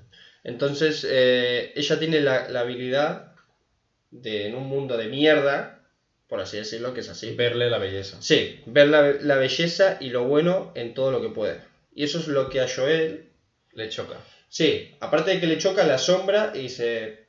No lo entiende, porque claro, es lo que decimos, Ellie nació en la, en la mierda ya, por así decirlo. No sabe lo que la gente tenía antes, cómo vivía antes. Ella, para ella lo, lo que es vivir es lo que hay en ese momento. Y bueno, y ahí está la interacción un poco entre estos dos personajes, en el sentido de que Joel, al paso del juego, va cambiando. Y Ellie también, obviamente, porque Ellie es una niña que por el viaje en el que se ven los dos eh, envueltos, deja de ser una niña Mm. al final del juego. Ujú. Por cierto, eh, la clave es que Ellie es, es inmune a la infección. Sí. Y descubrimos que puede ser la cura para la infección de, Mm. que está asolando el mundo. Lo que es el juego en sí es, aparte de que sabes esto, que es también la primera, primera hora y media Sí, de no, de es que juego, lo sabes hacer, lo sabes rápido. lo que hacen es más que nada mm, que tú tienes que llevar a la Ellie a un sitio para que a partir de su inmunidad pueden crear una cura Exactamente. ante pues los cliques, bueno, chasqueadores. los Sí, la infección del Cordyceps. La infección del. Cordyceps. Eh, y, no, y básicamente a mí lo que me asombra y lo que me parece de aplauso es cómo Naughty Dog aprovecha siempre que puede para que esa atmósfera y esa relación vaya creciendo en todo momento. En conversaciones, en momentos donde no pasa nada entre ellos. Conversaciones que a veces son optativas porque te aparece el icono para, si querés hablar, podés hablar. Sí. Pero si vos seguís, no hablan. O sea, en el sentido de que esta, Este, este es un borde. está, en, está en vos decir, me interesa saber Me dónde, interesa llega todo esto. Bueno, es como todos los juegos que. Es lo que hablamos, creo que dos, tres programas anteriores, de. O juegas un juego donde vas a saco o te vas leyendo las cosas, Hmm. te vas, vas leyendo las secundarias, que ahí también es donde yo quiero entrar Sí, sí. después. En el sentido de que, obviamente hay mucha gente que yo he conocido, tampoco mucha, vamos a decir, hay, hay gente que he conocido que este juego no le gustó. O no le llamó la atención. O la Mm. gente que dice, no entiendo por qué hay tanto hype con The Last of Us si es algo que vimos muchas veces. A nivel jugable, vale. No vamos a entrar en esa discusión porque puede ser. Pero a nivel sentimiento y, y relación de personajes, Claro. y lo que te quiere transmitir y cómo empatizas vos con los protagonistas del videojuego, yo creo que The Last of Us es uno de los pioneros en decir, "Ch, cuidado. No, Yo creo que The Last of Us, bueno, ha, ha ayudado a que, por ejemplo, God of War, que era una saga que tampoco empatizas con nadie, porque, a ver, yo Y el- simpatizaste muy poquito porque te lo cargas enseguida. Sí, porque God of War, por ejemplo, lo pongo de ejemplo porque el, el nuevo God of War de Play 4 bebe mucho de lo que es The Last of Us 1, Dicho por. Cory. dicho por el propio director del juego, que bueno, es la relación de, del padre Kratos con Atreus, que es su hijo, pero es que los anteriores God of War no se centraban tan narrativamente en relaciones. No es el hecho de que es un juego de simular la relación padre-hijo, no, es el juego que te plantean una relación entre personajes y las diferentes situaciones que van viviendo, vas encariñándote con ellos. No es que te pongan música triste cuando tienen que ponerla y no, no. Exacto. Es el hecho de, me caen bien estos dos personajes, ha pasado esto, ¿cómo van a poder eh, resolverlo? Y cómo tú empatizas en el aspecto de, ha pasado esto, me cabreo con el juego y eso también me motiva a seguir adelante. Que Sí, sí, también sí, en, en God of War hay un momento que, bueno, que el hijo pues se lo llevan y ves que Kratos está cabreado, pero a ti también te, No, no, te claro. choca el hecho de, hostia, que, Empatizás. que me han quitado el hijo, voy a por él. Y, y te motiva y, y- y en ese momento luchas mejor. Ya esto, o sea, que ya un juego te, te genere esto, para mí es de aplaudir. Sí, porque por ejemplo, hay juegos como, como, como el Picnic, que has dicho tú, el Pikmin, El, el picnic. el Picnic, eh, que realmente eres un personajillo que te ayudan diferentes personajes para crear, eh, Diferentes cosas. para crear diferentes cosas, pero hay momentos donde tú tienes que luchar. Y yo me acuerdo de cuando tú, tú Pikmin tienes un día, que creo que el día dura media hora, durante esa media hora tú tienes que conseguir piezas, mejorar tu nave, y luego cuando se acerca la noche tú tienes que volver a la nave, porque de noche aparecen unos monstruos que si estás fuera, pues te matan, ¿vale? Pero durante el día tú te vas enfrentando a diferentes monstruos. Y cuando acaba la noche, te ponen una gráfica de cuántas pérdidas has tenido. Hostia. En plan, te han matado Tantos. 25 Pikmin rojos, 17 amarillos y estos se han perdido en la noche. Y que tú te quedas, pues es su problema, ¿sabes? Sí, claro, Sí, la te- suda. Te sabe mal en plan, hostia, pues me han matado 80 soldaditos de estos. Te sabe mal porque sabes que tienes que hacer más luego, ¿no? Eh, No, claro, piensas, acabo de perder 80 vidas y porque me han ayudado a mí. Y Mm. piensas, bueno, es Sí. la mecánica del juego. Tampoco pasa Pero nada. claro, tú imagínate. Bueno, y es, y es lo que pasa en estos juegos narrativos. Cuando te matan un personaje, sobre todo el personaje que te has encariñado, ya no solo es el prota que se vuelve loco, en plan, me acaban de arrebatar, a- en este caso a Joel, que le arrebatan a Sara. Kratos, en el momento que ves que se llevan a Atreus, Kratos se vuelve loco. Y, Como un padre haría con. con- Como un padre con- haría- con cualquier hijo. Exacto. Y eso creo que es una cosa, ya no porque todos los juegos tengan que ir por el hecho narrativo. Pero cuando creas un juego de esta, de esta calidad, empatizas más con el personaje. ¿Por qué The Last of Us ha sido un juego tan, tan, tan esperado? Porque quería saber lo que le ocurría a esa pareja de personajes, Exactamente. ¿vale? Y ahora es un juego que acaba de salir y mucha gente ve a Ellie como, como su personaje favorito, como un icono, incluso he visto murales, como el que te pasé en Berlín, que han pintado a Ellie en un mural. Ya no el icono del personaje me encanta, sino lo que hay detrás del personaje, la lucha interna. Y estamos hablando ya no de un personaje, de un cómic, de una película, sino de un videojuego, que aquí es donde creo que tú quieres entrar. Totalmente. Es, Que es- antes las películas nos transmitían, eh, en plan, yo que sé, cuando murió Iron Man, uy, perdón. Bueno, Eso lo contaré. Eh, bueno, Fue Akira, ¿eh? Fue así, perdón. Si nos ven por la Spoiler. calle y hay algún apuñalamiento, fue Akira. Yo no fui, chicos, ¿eh? Mucha gente dijo... Ay, Akira lo que acabas de hacer. Ay, Akira lo que Bueno, de yo diré spoiler, dejaré un momento... Ay, Akira. Pero no sé si, no sé si me sigues. es el sí. hecho de Iron Man y mucha gente cuando muere ese personaje tan importante es como un icono de mucha gente joven que ha ido creciendo. Te hunde, te marca, boludo. Te marca. Yo cuando acabo un personaje tan querido, por ejemplo, yo en muchos cómics de Spider-Man hay muchas veces que ha muerto Peter Parker y te quedas, ¿y ahora qué? ¿Cuál- Sí, sí, ¿Quién sí, va a reemplazar ese hueco? Es Sí, como es que se puede reemplazar. que se puede reemplazar. Es cuando te reemplaza, bueno, cuando se muere un familiar, un amigo, ese hueco no vas a encontrar a alguien como esa persona. Que un videojuego pueda crear eso, creo que es lo que tú quieres eh, hacernos entender con este Game Sensation. La sensación de encariñarte con un personaje Exacto. que tú controlas, pero hay veces que no puedes controlar y durante las cinemáticas te gustaría poder darle a un botón para ayudarle.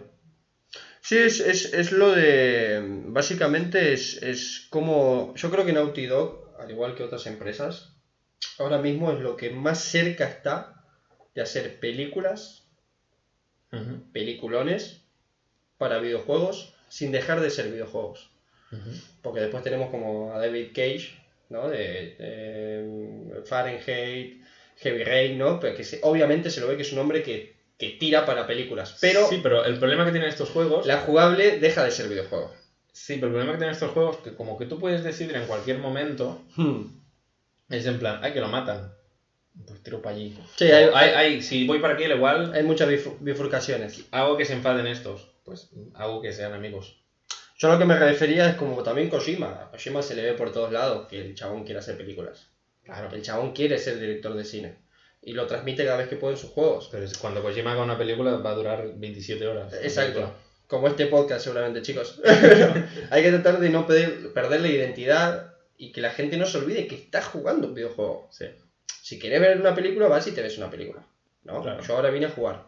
Y yo creo que eh, The Last of Us eso, el equilibrio lo tiene perfecto marcado. Mm. Entre peliculón de saber, por favor, quiero saber qué le pasa a estas dos Es personas. como estar viendo una serie Sí, sí. donde, donde tú controlas en, algunos, en algunas partes a los personajes, Sí, sí, sí, sí. pero que la historia avanza contigo. Y si Sí, la, sí, sí, la historia empeora, empeora pues tu personaje y tú. O sea, que tú sientas el personaje, que puedas ayudar al personaje a llegar al final de su historia, de su arco, de su arco argumental. Es que es eso, cuando, cuando a vos te interesa tanto o te encariñas con un personaje que no existe, eso, a ver, chicos o- y chicas, eso Es la eso- magia del cine. Eso los de aplaudir. Sí. O sea, no podemos decir. Y no estoy, todo el mundo tiene su opinión, ¿eh? No, no estoy diciendo que la gente que diga no me gustó de Last of Us No, cambie de opinión. No estoy convenciendo Hay otros juegos, como por ejemplo, ¿cómo se llama? Life is Strange. Hay muchos juegos narrativos que Mm. la gente empatiza, incluso veo, pues, aparte de murales, gente que se los tatúa, Claro. que dibuja. Pero que mucha hace gente va, cosplay. hostia, pero Life is Strange, ah, Life is Strange eh, no sé qué, no jugablemente no, es sé un qué. juego. No.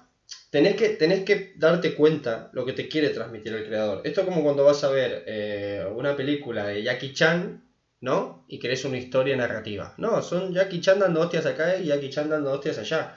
Entonces no podés ir a un, a un The Last of Us, creadores de Uncharted, que ya sabes un poco de qué va el tema. Creadores de Crash Bandicoot también. Sí, sí, sí. Obviamente ahí hubo como un saltito, ¿no? De, de que videojuegos multiplataforma para todo el mundo y, ch, cuidado, Uncharted, porque che, Uncharted toca temas serios también. No tanto como The Last of Us, No, claro. pero empatiza también en profundidad con los personajes. claro.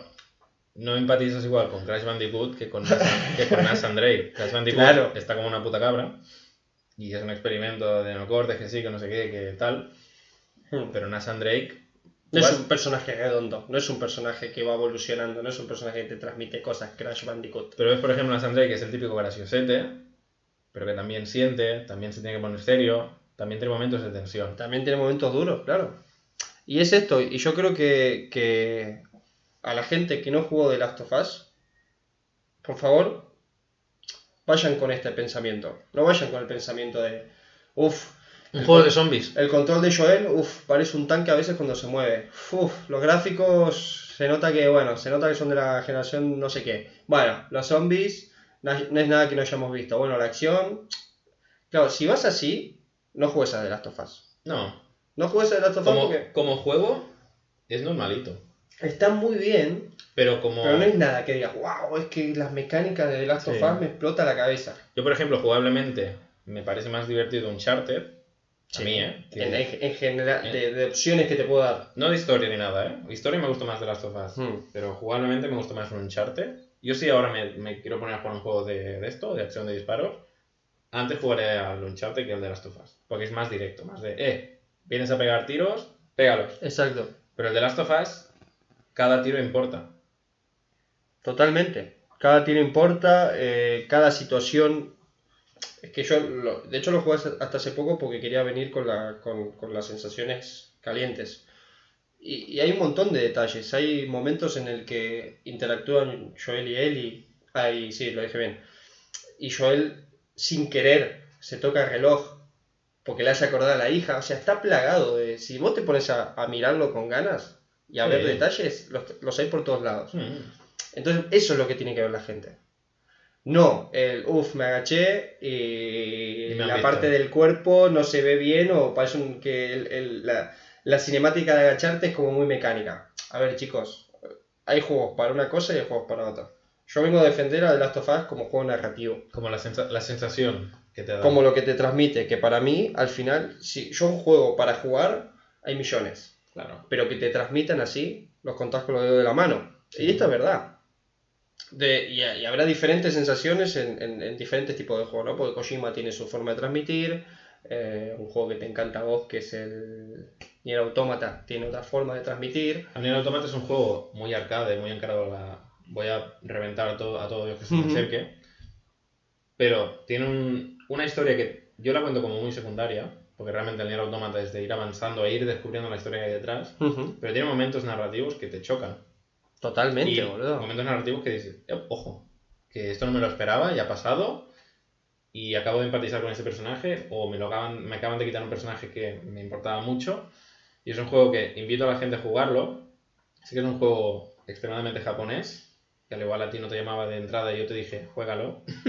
Sí, me pa- no- es que no sabía por dónde cogerlo yo al principio, por lo que había visto en vídeos, y no sabía Claro, si me cuando ves el tráiler piensas, el típico juego de meter hostias, Hack and ja- slash. japonés, fin. punto, sí. Pero cuando te entras en el universo, ves la historia, ves lo que hay detrás y vas descubriendo pues las piezas del puzzle, dices, ojo, aquí hay algo más. Es que son, son juegos que, que te dejan mensajes y críticas sociales. En Last of Us pasa. Hay alguien que a veces dice, ve por ejemplo un escaparate de una antigua modelo y le pregunta a Joel, ¿por qué está tan delgada? ¿Qué no teníais comida antes? Y él Claro. dice, sí, pero esta mujer elegía hacer esto por su trabajo. Ella dice, qué estupidez, no lo entiendo. Hay un montón de cosas de estas, Mm. ¿sabes? Entonces, claro, en un juego en el- en el que te marcan tantas cosas de la realidad y te hacen pensar, mm, por algo es, o por algo sale por todos lados, chicos. La, la gente dice, ah, Last of Us, juego sobrevalorado. Depende del público. Sí, Si eres una persona que le gustan los juegos de coches, no vas a jugar a The Last of Us. yo te puedo decir, mira, eh, yo creo que acá entra la objetividad. Y vos me podés decir a mí, mira, Alan, el, el- el- yo qué sé, el Gran Turismo que hablamos antes, como juego de simulador de carreras, es una pasada. Sí. Y yo te puedo decir, la verdad es que sí, pero la verdad es que a mí no me llama para nada la atención. Pero no te estoy diciendo, no. Lo estás sobrevalorando por los grandes, por los Gran antes que salieron o porque te gustan los coches. Hay que saber eh, diferenciar. Claro. Y básicamente iba a seguir un poquito más hablando del juego, porque quería desgranarlo bien, pero quiero que si hay gente que nos escucha que no lo jugó, que tenga la oportunidad. Eh, ahora que salió el 2, que tienen la oportunidad de jugar al, al primero en Play 4, hicieron un remaster, ¿no? Eh, y está muy bien, jueguelo. Obviamente del 1 al 2 van a ver un cambio brutal a nivel gráficos y a nivel jugables por encima, porque tampoco vayamos nada más lejos de la realidad. No A es ver. nada que no hayamos visto mucho en el 1. Tienes que pensar que estamos en el techo técnico de, de la generación actual. Tampoco va. Si quieres realmente notar un salto gráfico, primero que no se nota mucho, porque los juegos de Play 4 actuales con los de principios de Play 5 tampoco se va a notar mucho. Hmm. Cuando llevemos 5 años de Play 5, Xbox Series X e incluso juegos de ordenador, ahí se empezará a notar.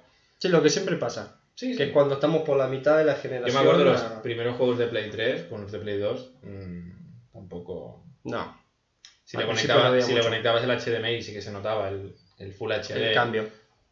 Pero tampoco decías, wow. O los juegos de, de Wii, de GameCube a Wii, eh, eran los mismos gráficos. Cambiaba el modo de control. Pero las consolas de Sony y Xbox que se centran sobre todo en saltos gráficos, el salto gráfico se nota 2-3 años después. Porque ahora tendremos juegos como Assassin's Creed Valhalla, que de Play 4 a Play 5, al igual de Play 5 irá igual de fluido a 30 imágenes por segundo, Pero más o menos juegos igual. el humo, habrá más humo, habrá reflejos, el agua habrá más, Más detallitos. verás más gente, pero lo que es la sensación de juego es la misma. Sí, sí, sí. La Play 4 va a volar, la Play 5 pues no hará ruido. Espere... Bueno, esperemos. Esperemos. A veces sorpresa que esperemos. Yo quiero oír la Play 5 funcionando.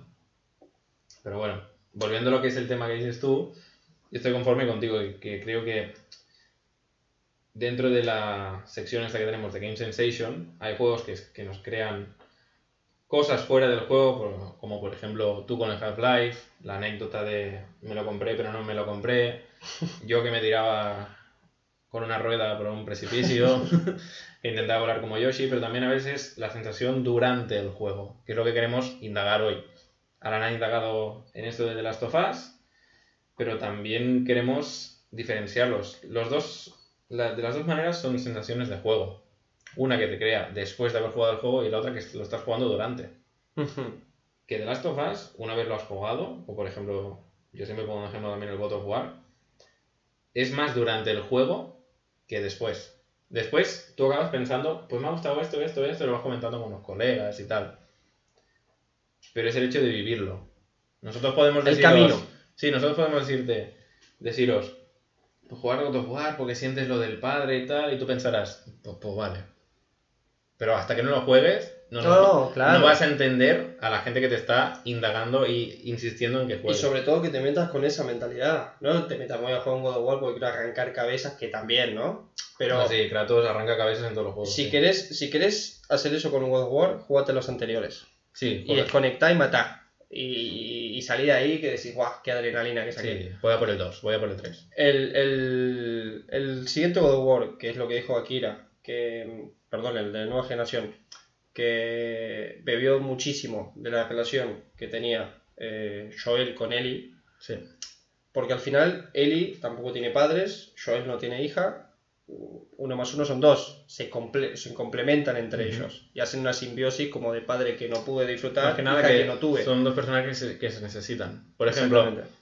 Esto podemos poner de ejemplo y se engrandecen entre ellos. Porque Claro. Joel ayuda a él en un montón de cosas y él ayuda a Joel en un montón de Y cosas. antes, por ejemplo, yo te quiero poner el ejemplo de, por ejemplo, Jack and Daxter, Ratchet y Clank, o Banjo y Kazooie. Hmm, Son dúos de personajes que tú jugablemente, hmm, tú por ejemplo, si no tienes a Clank en Ratchet y Clank, no puedes planear, Exacto. pero con Ratchet puedes meter hostias. Y eso también ocurre en Banjo Kazooie. Por ejemplo, en Jack and Daxter, Daxter tampoco es lo que aporta, pero aporta una segunda capa humorística a la historia. Exacto. Y que ves que, por ejemplo, si, si te falta Daxter, lo echas de menos. Totalmente. Lo echas de menos, pero no en el aspecto de. Naughty Dog también, ¿eh, chicos? Sí, no. pero hay, por ejemplo, en los juegos de Ratchet y Clank, sobre todo los más actuales, hay muchas veces que se separan. Que Clank está por una parte y Ratchet está en otra. Pero son como si tuvieras, si tuvieses dos juegos. Sí que te da la sensación de, ay, necesito que estén los dos para realmente jugar un Ratchet y Clank. Hmm. Pero no estás en plan, necesito salvar a Clank, ¿sabes? No Claro, estás es- con es el. esa parte del corazón que te falta. No se te parte el corazón porque sabes que es un juego que acabarán uniéndose. No, porque tampoco... Tú imagínate, en un nuevo Ratchet y Clank, que te matan a Clank. y se vuelve un juego súper oscuro. Ahora, ahora, ahora me lo dijiste de esta forma y vi el, el Rift Apart y la verdad que me jodería, empatizaría, ¿eh? O sea... Claro, porque que te matan a un personaje súper querido. Pero tú, por ejemplo, sabes, por ejemplo, no sé, el Mario, el Mario Sunshine, que vas con la, la pistola de agua esa, Sí, la la maleta, mochila la- maleta pistola de agua. Sí que es un personaje que necesitas para jugar, pero no vas a llorar. o sea, no vas a... Si te lo quitan dices, pues vale, pues salto y ya no puedo Ya tirar todo- agua. Ya todo por el culo. Tomar por el culo. Sí. Porque es una cosa que mecánicamente la necesitas, pero en lo que es la historia no te choca tanto. Tú, por ejemplo, le quitas a Kratos a su hijo Atreus y ves que Kratos sufre, Le afecta. le afecta y a ti también, como que le has cogido cariño, te afecta. Pero si a ti en, Ratchet y Clank te dicen, mira, en este nivel lo tienes que hacer con Clank, dices, pues vale. Claro, porque Ya más tarde ya me voy a encontrar a Ratchet. es lo que decías vos también de la mentalidad con el que con la persona que va a jugar ese juego y también lo que quiere transmitir la persona que hace Claro. ese juego.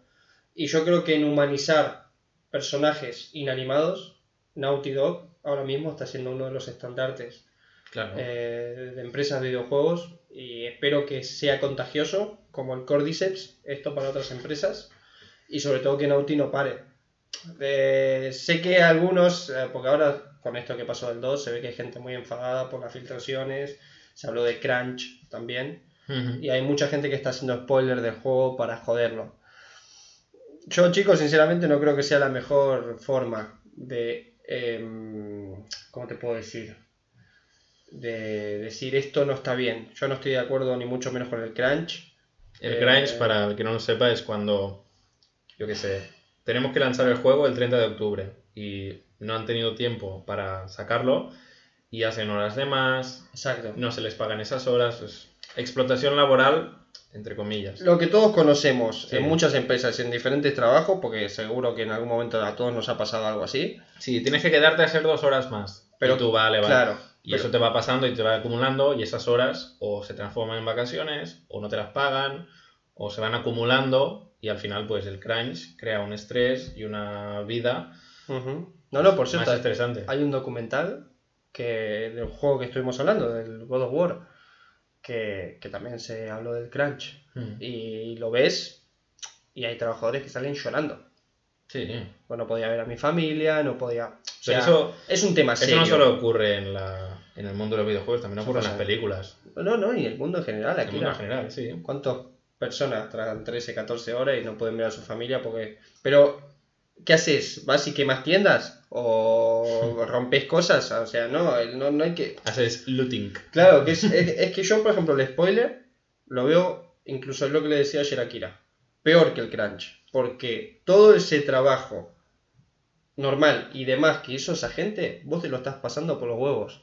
Claro. Porque hay un montón de gente, chicos, que con spoiler no va a jugar al videojuego. Porque estamos hablando encima de un juego narrativo, en, te- en el que si te caga Claro, la tú por- narrativa... Tú, por ejemplo, si a mí me dices en Mario, pues al final salvas a Paige, te diría. Claro, ya, no me digas. Me parece perfecto. Claro. ¿sabes? O en plan, al final el jefe final es Bowser y tú. Pero si te digo en el Last of Us 2 cómo acaba o Claro. lo que va a pasar... O te digo, al final de God of War, Kratos se afeita la barba y tú, cabrón, me acabas de Claro, la historia. claro, Pero en hay juegos y juegos. En exactamente. un juego de carrera, si me dices, pues la- en el circuito final eh, es más difícil, te diré, vale. La- la- el grado del spoiler, ¿no? De- Sí, el grado del spoiler. diga. Hay spoilers y spoilers. Pasa que en el juego O narrativo. Darth Vader es Anakin, ¿sabes? Ay, No, Akira, no, pará, por favor. Darth Vader es el padre de Luke. ¿Qué te está pasando, Akira, hoy? Bueno, chicos, eh, Pero Akira ves- quiere morir pronto, por lo que veo. Hay spoilers que, por ejemplo, son cosas que ya se saben. En el aspecto de, por ejemplo, si tú ahora me dices que Darth Vader es tal, es una cosa que pasó hace 30 años. Pero cuando una cosa acaba de salir, en plan que salió el viernes pasado, no me digas, pues sabes que este tal, este tal y este cual, y acaba así el juego. Sobre todo a una persona que es fan, le estará chafando. Yo creo que mi- la, la- el- la clave es avisar. Como nosotros avisamos también, eh, cuidado, vamos a hablar del, del Last of Us, puede ser que haya algún spoiler que yo al final no hice, porque no me apetece, quiero que lo disfruten, porque qui- me gusta el juego, me gusta la empresa y, y que- y quiero que se siga vendiendo como churros, porque es la forma de que sigan haciendo cosas así. Eh, si vos avisás, al final la gente sabe dónde se está metiendo. El tema cuando metes al spoiler por detrás y a malas que vas a comentarios de que están hablando de un trailer de un videojuego y sale un cabrón que te pone porque pasa tal o muere tal que si Esta escena es de cuando muere tal y tú, ¿vale? es para ir y reventarlo a hostia las cosas como son perdón chicos sé si fue un poco No, porque después lo que pasa, eso a mí, por ejemplo, cuando yo te dije, yo de Last of Us 1 ya sabía que se moría la hija, yo jugué todo el juego con la expectativa, ah, vale, en algún momento se muere la hija. Sí, cuando se muere es un, ah, que se muere ahora. La sentí, porque está muy bien hecho lo que es la muerte y tal, y supongo que se puede permitir ya hablar de ese spoiler, porque ya... ¿Hace cuántos años, cuántos años hace de Last of Us? bastantes eh 6, 7. Sí más o menos Bueno, 2000 pero- 2014 2015 Mm, por ahí. Total. eh, pero si yo ahora te digo, Alan, pues sabes que en el de Last of Us 2 se muere X, pues me dirás, voy a matarte.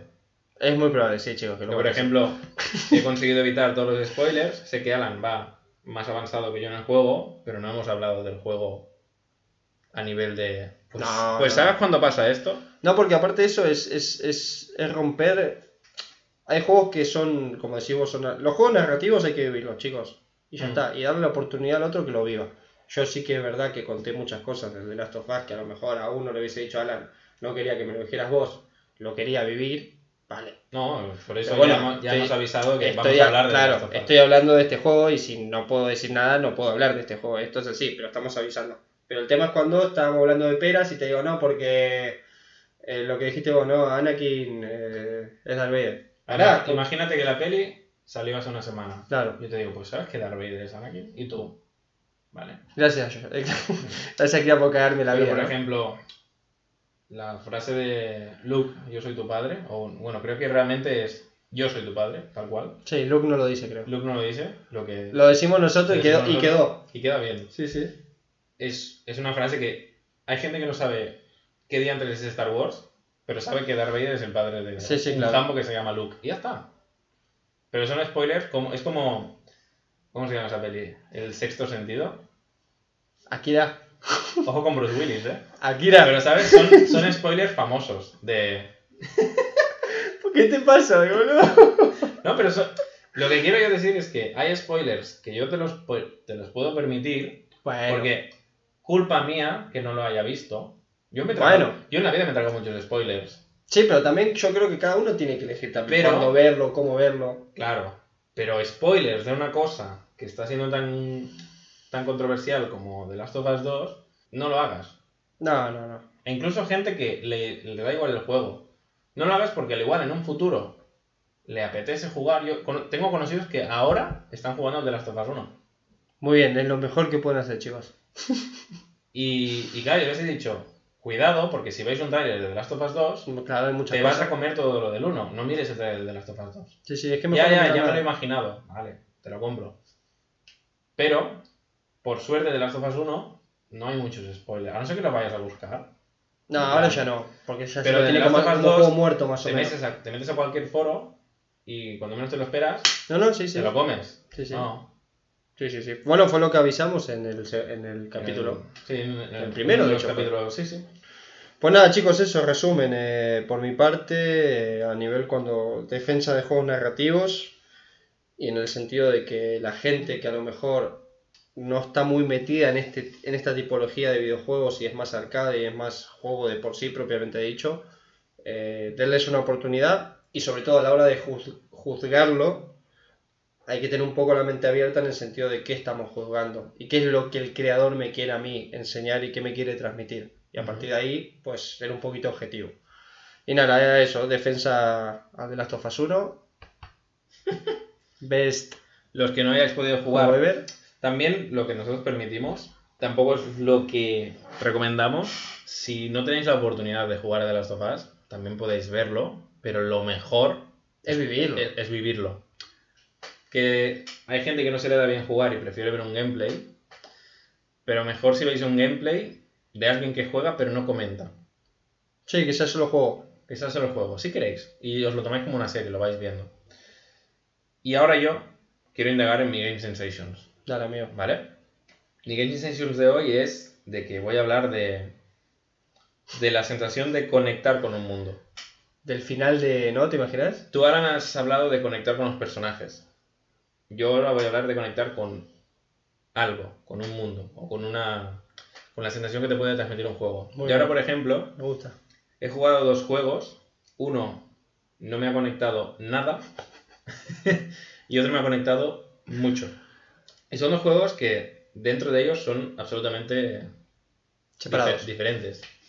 Incluso de consola. Hmm. Uno es un juego de Play 4 y el otro es un juego de Nintendo. ¿Vale?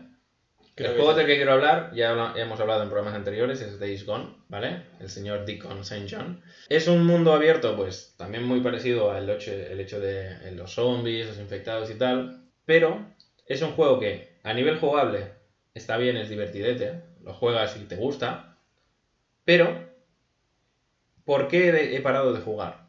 ¿Por qué no he llegado a conectar con el personaje? Porque era un personaje que, el típico, estoy enfadado con todo el mundo, hasta con esa pared. eh, mi estado de ánimo es que siempre estoy enfadado y no, no llega a evolucionar el personaje en ningún momento. Le he dado nueve oportunidades, o sea, he jugado el juego nueve veces. En plan, jugaba, paraba, lloraba, jugaba, paraba, me enfadaba, jugaba, paraba. Aquí estoy jugando. Y ha sido una semana muy intensa para mí, donde finalmente he tenido que suspender el juego y he tenido que darle la patada. Tú cuando juegas a un juego, lo principal antes de conectar con los personajes, conectar con el mundo, como así en los juegos antes, en los años 90 y tal, es para divertirte, para desconectar. Tú cuando jugabas al primer Super Mario, por ejemplo, o al Tetris mismo, tú jugabas pues para Para evadirte, sí. acabo de volver del trabajo, de la escuela, me he cabreado con mi mejor amigo, con mi pareja, voy a jugar a algo para desconectar. Jugabas al Tetris, hacías unos niveles, te superabas la puntuación, te motivaba, te pones a jugar al Gradius, te pones a jugar a X y juegas para divertirte. Lo que pasa hoy en día que los, los juegos, como ha dicho Alan, los juegos están encarando mucho a contar historias. Cuando una historia está bien contada, te puede hacer desconectar de lo que es tu, tu vida actual o hacer empatizar con ese personaje, incluso a veces aprender de ti mismo con un personaje. Al igual tienes una mala racha y un juego te puede ayudar. Tú, por ejemplo, Me ha pasado algunas veces que he tenido malas épocas de no sé qué, cómo retomar mi vida, no sé si estoy en un trabajo que me gusta, no sé si lo que estoy estudiando es lo correcto, o ahora mismo lo he dejado con mi pareja, y te pones a jugar un juego y si el personaje te transmite, incluso llegas a empatizar con él, Y te ves reflejado. y te ves reflejado en ese personaje o Mm. en el tipo de juego, te ayuda a evadirte de todo, disfrutas más con ese juego y te acaba gustando más. ¿Qué me ha pasado con Days Gone? y ahora mismo, Todo lo contrario. todo lo contrario, estoy en un momento de mi vida que es bien y es un personaje muy negativo. Todo le sabe mal, el, todo es una mierda, le han matado a X, siempre está cabreado, eh, todo le molesta. ¿No te parece igual, amigo, que es un enfado igual de rabita nene chiquito? Sí, es un niño pequeño que se enfada con todo. Oh, de, me- me- todo "Ay, me qué molesta". mierda, me ha mordido este, cabrón. Ah, Voy a matarte. Y, Y, tú, y no, no te, por ejemplo, perdona que te corte, amigo, ¿eh? El, el- yo creo que acá lo que le pasó a este juego fue todo lo contrario que le pasó a The Last of Us. En el sentido de que tendría que haber sido un juego más. narrativo. No. Mm. O sea, en el sentido de que ellos quisieron dar una, na- una narración al juego que no, No, se, la necesitan. no se monta por ningún lado, porque no, no la saben hacer. No, porque yo he jugado 28 horas y media Y te chupa un huevo la historia. y me daba igual la historia. que te chupa un huevo. Yo iba ahí a matar zombies, Claro. pero para matar zombies, pues me compro Dead Rising, que me encierran en un centro comercial A eso voy. y ahí me lo paso realmente bien, porque Dead Rising es un juego de, oye, mm, hay un centro comercial lleno de zombies, tienes tres días para o ayudar a la gente o pasarte los tres días desnudo Reventando. reventando a los zombies. Vale, te lo compro. Me puedo encargar el juego de dos maneras. El Days Gone era en plan, ¿quieres que pase esto? Trágate esta cinemática. ¿Quieres que vaya aquí? Vete a llorar a, a esa tumba. Te obligo a comerte mi narrativa, que no es tan buena, por medio de mecánicas del juego y por cómo yo llevo el Mm. juego. Y ahí la cagaron, pero, pero, pero de, de lejos. Y es un juego que eso, que el mundo era vacío porque tú te vas moviendo con una moto, vas por un bosque, ahora ve allí, ahora ve acá. Recadero. Es el problema de muchos juegos de mundo abierto, de tienes que ir aquí y tú vas pues sin ganas. Y luego lo que pasa es que en ese juego tú te dan la oportunidad de viaje rápido.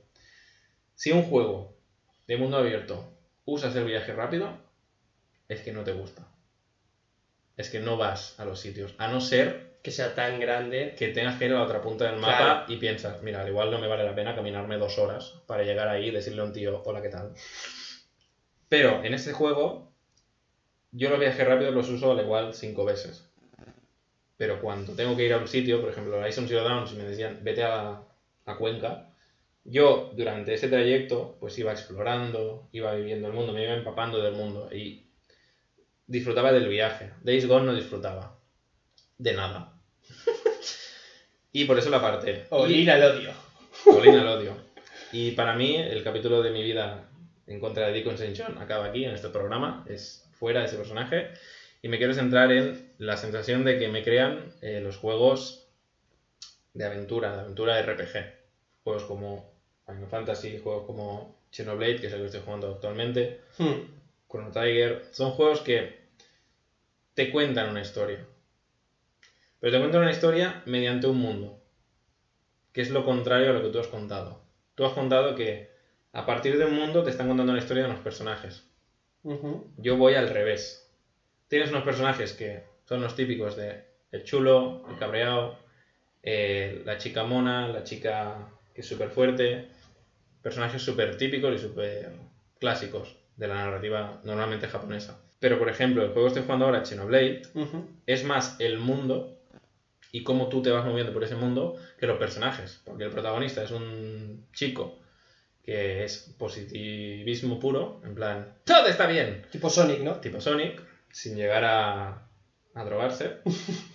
Y su compañero es el típico, yo soy tu mejor amigo y te voy a proteger siempre. Los personajes, conectas con ellos en plan, me parece bien tu, tu postura. Pero lo que está ocurriendo en ese mundo es algo mucho más turbio. Vas descubriendo cómo está la gente y es el viaje en sí. El viaje de, de aquí a aquí tengo que caminar media hora. Y en esa media hora es donde disfruto más. El hecho de perderte en el mundo por la música, por la... Son mapas enormes. Y esa sen- sensación, muchos juegos la pierden. Porque, por ejemplo, los, los juegos que se centran mundo abierto y narrativa, que es lo que hablamos del Horizon Zero Dawn, son juegos muy grandes, pero donde está la chicha Ujú. es cuando llegas a los pueblos, cuando llegas a las ciudades. Ahí es donde realmente avanza la historia. Pero estos juegos, pues tipo el Xenoblade mismo, avanza la historia mientras tú te vas moviendo por el mundo. Y vas viendo, ah, mira, aquí hay un tanque destruido, aquí ha habido una batalla, ahí hay ese monstruo que es muy fuerte y ves que no hay ningún monstruo alrededor, al igual es un monstruo que asusta a los otros. Veo que ahí hay un tío que quiere hablar conmigo, voy a hablarle, te cuenta de que ese monstruo asustó a su mujer y su mujer se ha ido a esconder por ahí a ver si puedes ayudarle. Y es el trayecto del punto A al punto B lo que, te, lo que realmente te enamora. No No el hecho hace seguir jugando. Sí, lo- no el hecho de, vale, ahora estoy en el punto B, a ver qué pasa. Ahora Mm. voy al punto C, ahora voy al punto X. Es el Los caminos. trayecto de cada punto. Y eso creo que es una cosa que tendría que ser dos caminos. Uno, el narrativo ante personajes y el otro el narrativo ante mundos. El día que consigan unir esto, tú imagínate un... El Breath of the Wild 2. Claro, el Breath of the Wild, do- el Breath of the Wild lo que le faltó es narrativa. Exacto. El de mundo lo hizo Y el Breath of the. Wild 2, según se ha visto en el tráiler, tendrá narrativa. Si consiguen coger el mundo que hicieron en el 1 y meterle en narrativa, juegazo. Y ya no solo en el Breath of the Wild, sino también el hecho de los juegos, llegar a conectar con ellos y que te sientas parte del mundo. Pasa que es difícil em, entregar un mundo grande y que el mundo grande no tape lo que también quieres transmitir de ese personaje. Claro, porque lo que pasa en los juegos narrativos es que son normalmente niveles ni- li- lineales. Exactamente. Allí- Es donde mejor brillan. Por ejemplo, juegos como Kingdom Hearts, tanto el 1 como el 2, el 3 en algunos puntos, son juegos que sí, son abiertos porque tú puedes tirar para atrás, volver a ese mundo, porque tienes que matar a ese jefe secreto, pero te llevan de la mano por una historia. Hmm. En plan, si vas aquí va a pasar esto, o no te esperabas que pasaba esto, o ahora vuelve aquí porque ha cambiado algo. No son mundos abiertos porque son niveles pequeñitos, Claro. pero te están contando constantemente una historia. Sí que luego tienen secundarias súper insulsas, como la de partir un huevo y hacerte una tortilla. Pero lo que es la historia en sí es un momento en que conectas con el mundo, lo que está pasando en ese nivel donde estás, pero aparte acuérdate que tienes la historia principal. Claro.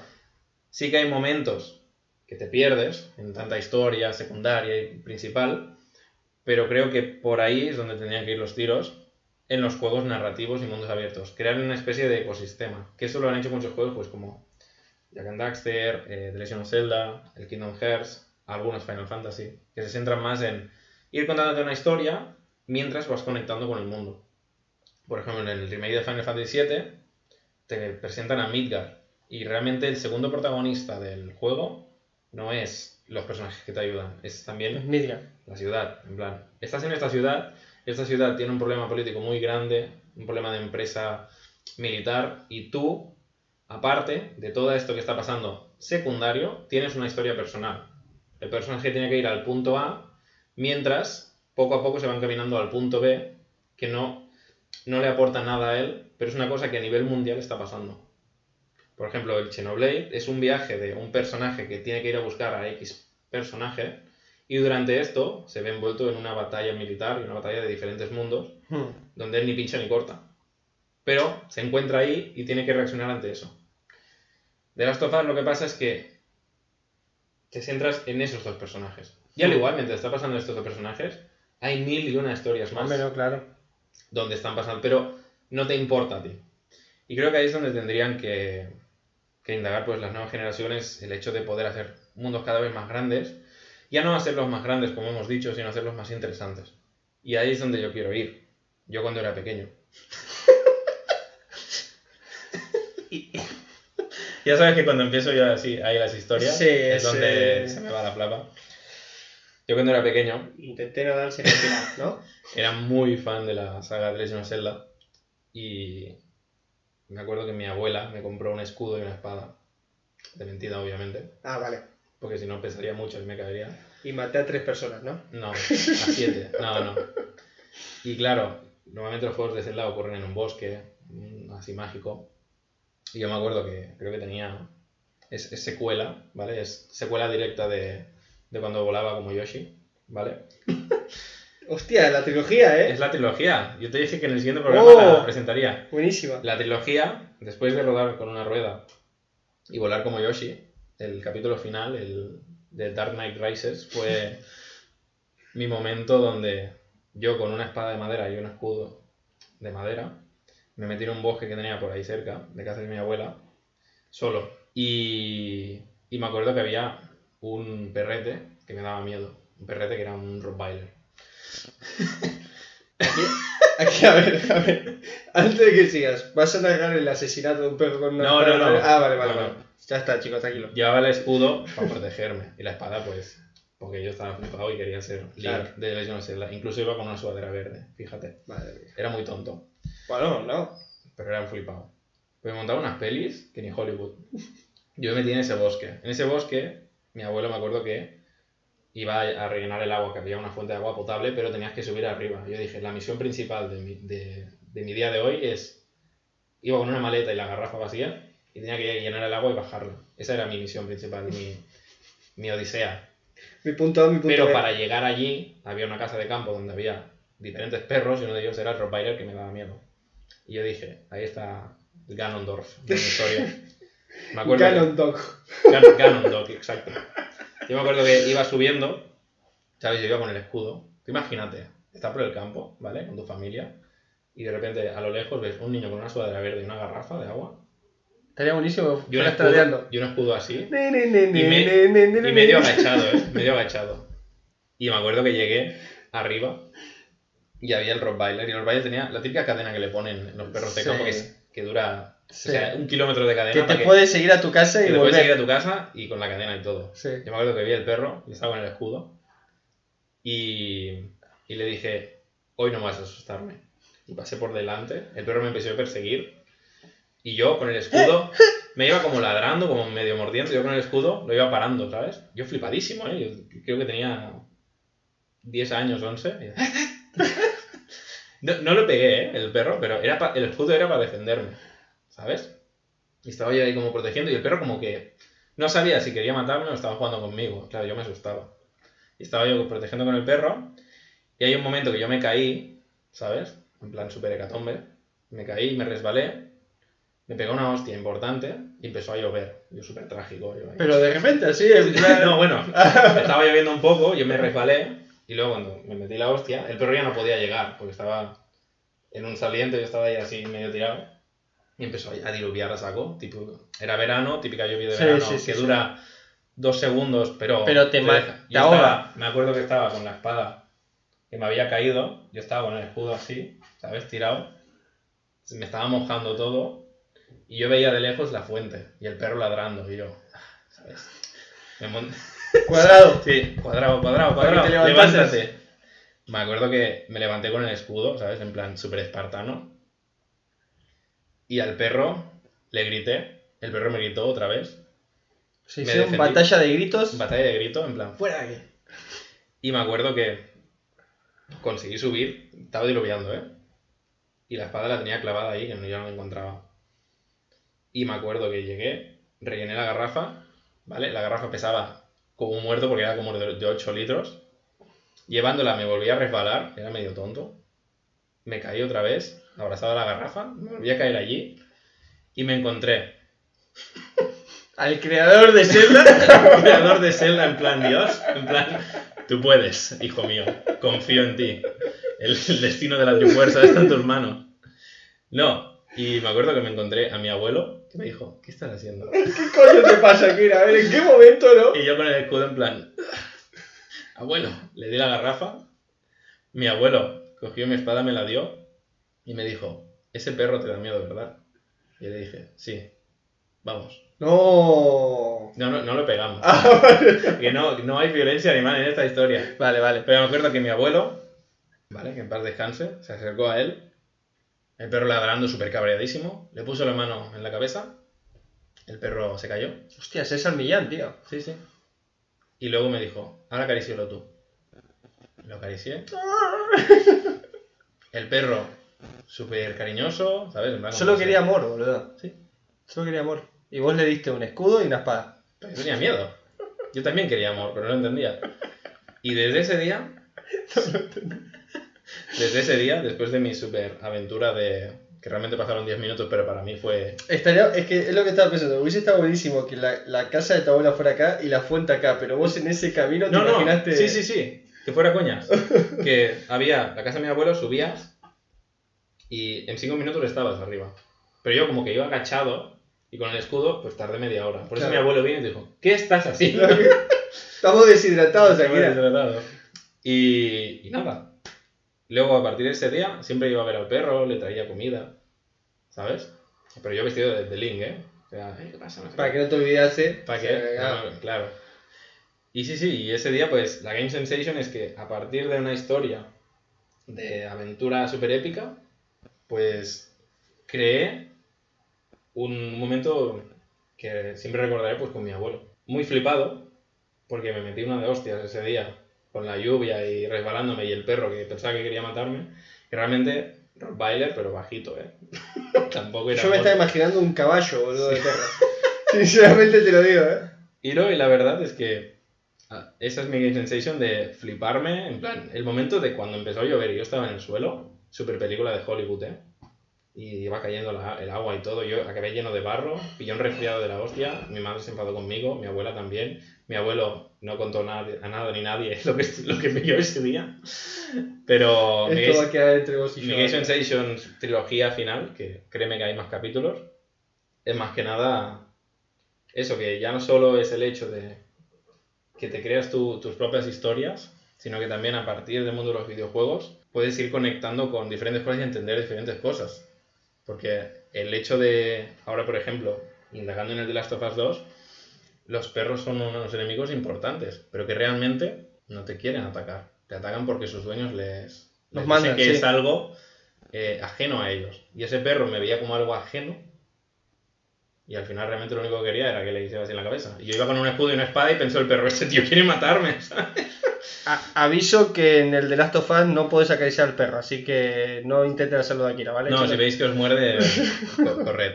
No, no vayáis, no, ca- Por si- mucho que te acerques, intentes, no se puede. no vayáis a la fuente de agua. Nada, Ah, principalmente, buena, buena mi. Game Sensation es lo de los mundos, que creo que se tenía que conectar mucho más con los mundos, y que soy un flipado cuando tenía que Ese es el resumen. Está bien, la verdad que fue una, fue una buena historia, la verdad. Tuvo altura, hubo acción, hubo aventura, hubo Y drama. nada, yo creo que el programa de hoy es, como siempre, acaba siendo el más largo el último que hacemos. Sí, igual intentemos, o sea, esto fue, es- fue un especial por lo de la Es más que Play nada por el 5. especial de Play 5. En el programa de hoy no habrá tecnicismos porque creemos que ya hemos hablado de muchas cosas y también hemos contado cosas como el crunch, por ejemplo. Mm. Lo que sí que yo te invitaré a que recomiendes algún que otro juego. A que te vayas, te A que, a que, a que dejes el a programa. que te vayas de acá y bueno, pues... Lo que yo te quería decir es eso. eh, me gustaría que mucha gente nos pide que recomendemos un poquito más de juegos. Ya no solo los de Game Sensation, sino en plan, jugad a esto. Uh, me agarraste así un poco... Sí, por eso te veo la cara de sufriendo de Qué cabrón, ¿eh? no me has puesto eso en el guion. Sí, pues mira, yo estoy jugando uno en la Switch, que lo voy jugando bastante periódicamente antes de irme a dormir, portátil, me está gustando bastante. ¿Cuál? El Moonlighter. El de que tienes una tienda. Sí. Ese está, es un juego español. Sí, sí, sí, sí. Si quieres cuenta de qué va. Bueno, básicamente es un juego de mazmorras, ¿no? De más Más. morras. De mazmorras en el que, bueno, tipo Zelda en ese aspecto, ¿no? Tenés que entrar ahí, hay varios niveles de la mazmorra, en el final está el jefe final, y bueno, hay tesoros, cosas, y lo, básico, y lo básico es que el personaje regenta una tienda que de día vende a los aldeanos y de noche el, tío se mete ahí a reventar monstruos y a coger esos elementos que luego termina vendiendo. Es un poco, quieren dar la visión de, hostia, el tío que vende, ¿no? ¿Cómo hace para conseguir eso que vende? ¿Cómo ha conseguido esta arma legendaria que Exacto. quiere vender? Es porque va y se mete de hostias con, un, con el tío que la tiene. Entonces básicamente el juego te muestra eso y mola porque podés... eh, Y luego tienes que vender esos objetos. Claro, le Tienes tenés que poner un precio, si le- que a la gente le guste o que le parezca excesivo. No está, está muy bueno, está muy conseguido. Y la verdad que lo. Mira, así de improvisto, porque lo estoy jugando, lo recomiendo. Moonlighter. Y otro juego que, que recomiendo, más que un juego, es una saga, ¿vale? Pero me voy a centrar en uno, es la saga Chantae, no sé si la conoces. Chantae. Chantae es una pirata con el pelo morado, ¿vale? ¿No? Seguro que has jugado, bueno, sé que has jugado a Monster Boy, que es un chico que se puede transformar en, en un cerdo. Sí. Qué buen tema, ¿eh? Eh, pues Monster Boy es de un chico que tiene la habilidad de transformarte, transformarse en diferentes animales o incluso dragones. Pues Chantae bebe mucho de eso. Es de la desarrolladora Way Forward. Ya empezaron a hacer juegos en la saga, en la, perdón, en la época de Game Boy Color. Ujú. Lo que Ah, ahora, bueno. sí, lo que ahora se han puesto las pilas con la saga y tienes pues, juegos como Chantae The Divided Curse, Chantae Half Genie Hero y ahora tienen Chantae and the Seven Sirens. El que yo recomiendo es el del medio, el Half Genie Hero, que la podéis encontrar en Play 4, ordenador, Xbox, calculadora, microondas y Nintendo Switch. Chantare. Chantae. Chantae. Chantae. ¿Es con CH o con X? SH Chantae, tal cual suena. Si tú pones Chantae Switch, te sale. Vale, te salen vale. todos. Y es un juego de plataformas 2D, ¿vale? Muy parecido a Super Mario o como podríamos decir como el Monster Boy, pero con la particularidad que, aparte de ser eso, es también muy Metroidvania. De, has, con- has conseguido esta transformación, este poder, vuelve Vuelve atrás a ver si puedes llegar allí. El diseño de niveles es muy bueno, gráficamente es muy bonito. La banda sonora me encanta, o sea, a veces la canto solo y la gente se piensa que le pasa a este. La mecánica principal es que tú eres una una genia, un genio, como el de Aladdin, Me suena un poco ahora que lo estás diciendo. Con esto del genio, sobre todo. que eres una genia que está fuera de su lámpara y tienes el poder pues de pegar con el pelo y luego tienes diferentes poderes como transformarte en animales. Un poder la de pegar con el pelo. Sí, ¿eh? sí, tipo popopo. Y, y, es, y es lo que les digo, es un juego que cada entrega te puede durar como mucho. Si le pones mucho tiempo, 10 horitas, ¿vale? Son juegos de plataforma al final. Son juegos para, Son juegos portátiles. para echarte una tarde y darte durísimo. Para- lo que decía antes, para desconectar. La historia está bien, pero tampoco te marca. En plan, uff, necesito el Chantae 4. Oh, Dios, Chantae, por favor. Pero la mecánica principal es que te puedes transformar en diferentes animales, al igual que en Monster Boy. Por ejemplo, hay un huevo que es muy pequeñito, Chantae no entra, pues lo mejor es que te transformes, por ejemplo, en serpiente, en ratón, X. ¿Vale? El objetivo del juego es conseguir, eh, por ejemplo, en el de Half Genie Hero, todas las transformaciones para poder llegar al jefe final y meterle de hostias y fin del juego. Básico. ¿Vale? El último, lo bueno que tiene es el Seven Sirens, que ha salido para productos Apple y próximamente va a salir para la Play Store, o sea, podéis jugarlo en el móvil, pero yo recomiendo jugarlo en mando, porque es un juego que mejor jugarlo en mando. Así que aquí tenéis los dos juegos, Moonlighter y Chantae, cualquiera de la saga, pero recomendaros el Half Genie Hero, que es el más fácil de encontrar y más fácil de jugar. Y no es necesario haber jugado los otros porque... Coincidimos ahí en juego 2D. eh, Sí. eh, Y mira que hemos hablado de juegos con portentos gráficos, pero Sí, sí. al final, después de hablar de juegos con mucha narrativa y mundos enormes, al final lo que mejor sienta, al final del día de trabajo, somos unos nostálgicos. es o un juego retro o un juego donde tú puedas desconectar. En plan, va, voy a hacerme unos niveles al Chantae o voy a hacer una mazmorra al Moonlighter y me voy a dormir y mañana es otro día. Totalmente. Y esa hora, esa media hora, te hace desconectar del todo y eso no tiene precio. Así que no nos queda mucho más que decir. Hemos hablado de... Bueno, sí que tiene precio, vale 20 euros. Exacto. No es gratis, chicos, el juego. No es gratis. 20 euros. Creo que el Moonlighter 15, 20 y el Sí, por ahí van los 20, tiros. 25. Y como veis, un programa muy encarado a la nueva generación. Una horita de expectativas y de comentarios y otra horita de Game Sensations. Y yo creo que por mi parte el programa de hoy ya está más que terminado. Ya tengo ganas de acabar el número 6, donde tenemos muchas sorpresitas. ¿Te imaginas que digas por mi parte ya esté yo diga, bueno, no, yo voy a seguir, chicos, o sea, Akira se va a ir y yo voy a seguir hablando del The Last of Us? Y, el- y ya, ya no se llamará No Games Pro, se llamará The Last of Us y Alan. Pues no, yo también, ya está, ¿no? Eh, a ver, llevamos. Fue un programa que metimos, estamos metiendo una tralla bastante importante. Sí. Espero que a la gente no se la haga pesada.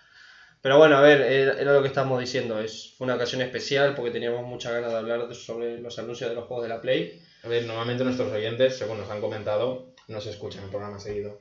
Lo Normal. hacen- Lo, Yo tampoco lo haría, chicos. lo hacen por secciones y eso también es lo que recomendamos. A ver, si os cansáis de nosotros, Mejor. No, y aparte, y aparte, esto que no sé si. No lo preguntamos tampoco, pero en el último Sí, capítulo. En el último capítulo, Alan se dedicó a poner pues, los minutos de cada sección. Aquí también haremos lo mismo, porque si hay gente que no quiere saber Exacto. nada de Play 5, pues que lo pueda obviar directamente, ya lo veréis. Bueno, no sé por qué decimos eso al final del programa, pero sería mejor decirlo al principio, pero da igual. Ya lo sabéis para los próximos episodios. Era para que lo vean todo. Para que, Para que lo escuchen, perdón. Y más que nada porque sabemos que hay gente que le encanta noticias relevantes, pero sobre todo la sección más importante nuestra es Game Sensations. Hmm. Tecnicismos, los que sois fans, os pedimos disculpas, pero tengo un tecnicismo bastante importante preparado para el programa siguiente, que será el tecnicismo más largo que voy a contar. Oh, mamá. Y nada, daros muchas gracias por, por seguir aquí y nos vamos oyendo. Pues nada, chicos, eh, gracias por estar al otro lado. Y un abrazo gigante, nos, nos escuchamos pronto. Eh, un abrazo, amiga. Nos vemos de acá a dos segundos. Sí, eh, de aquí a dos segundos cuando paremos de colgar tendré que seguir oyendo. ahora, Exacto. Que Pues nada, ha sido un placer como siempre. adiós. Adiós.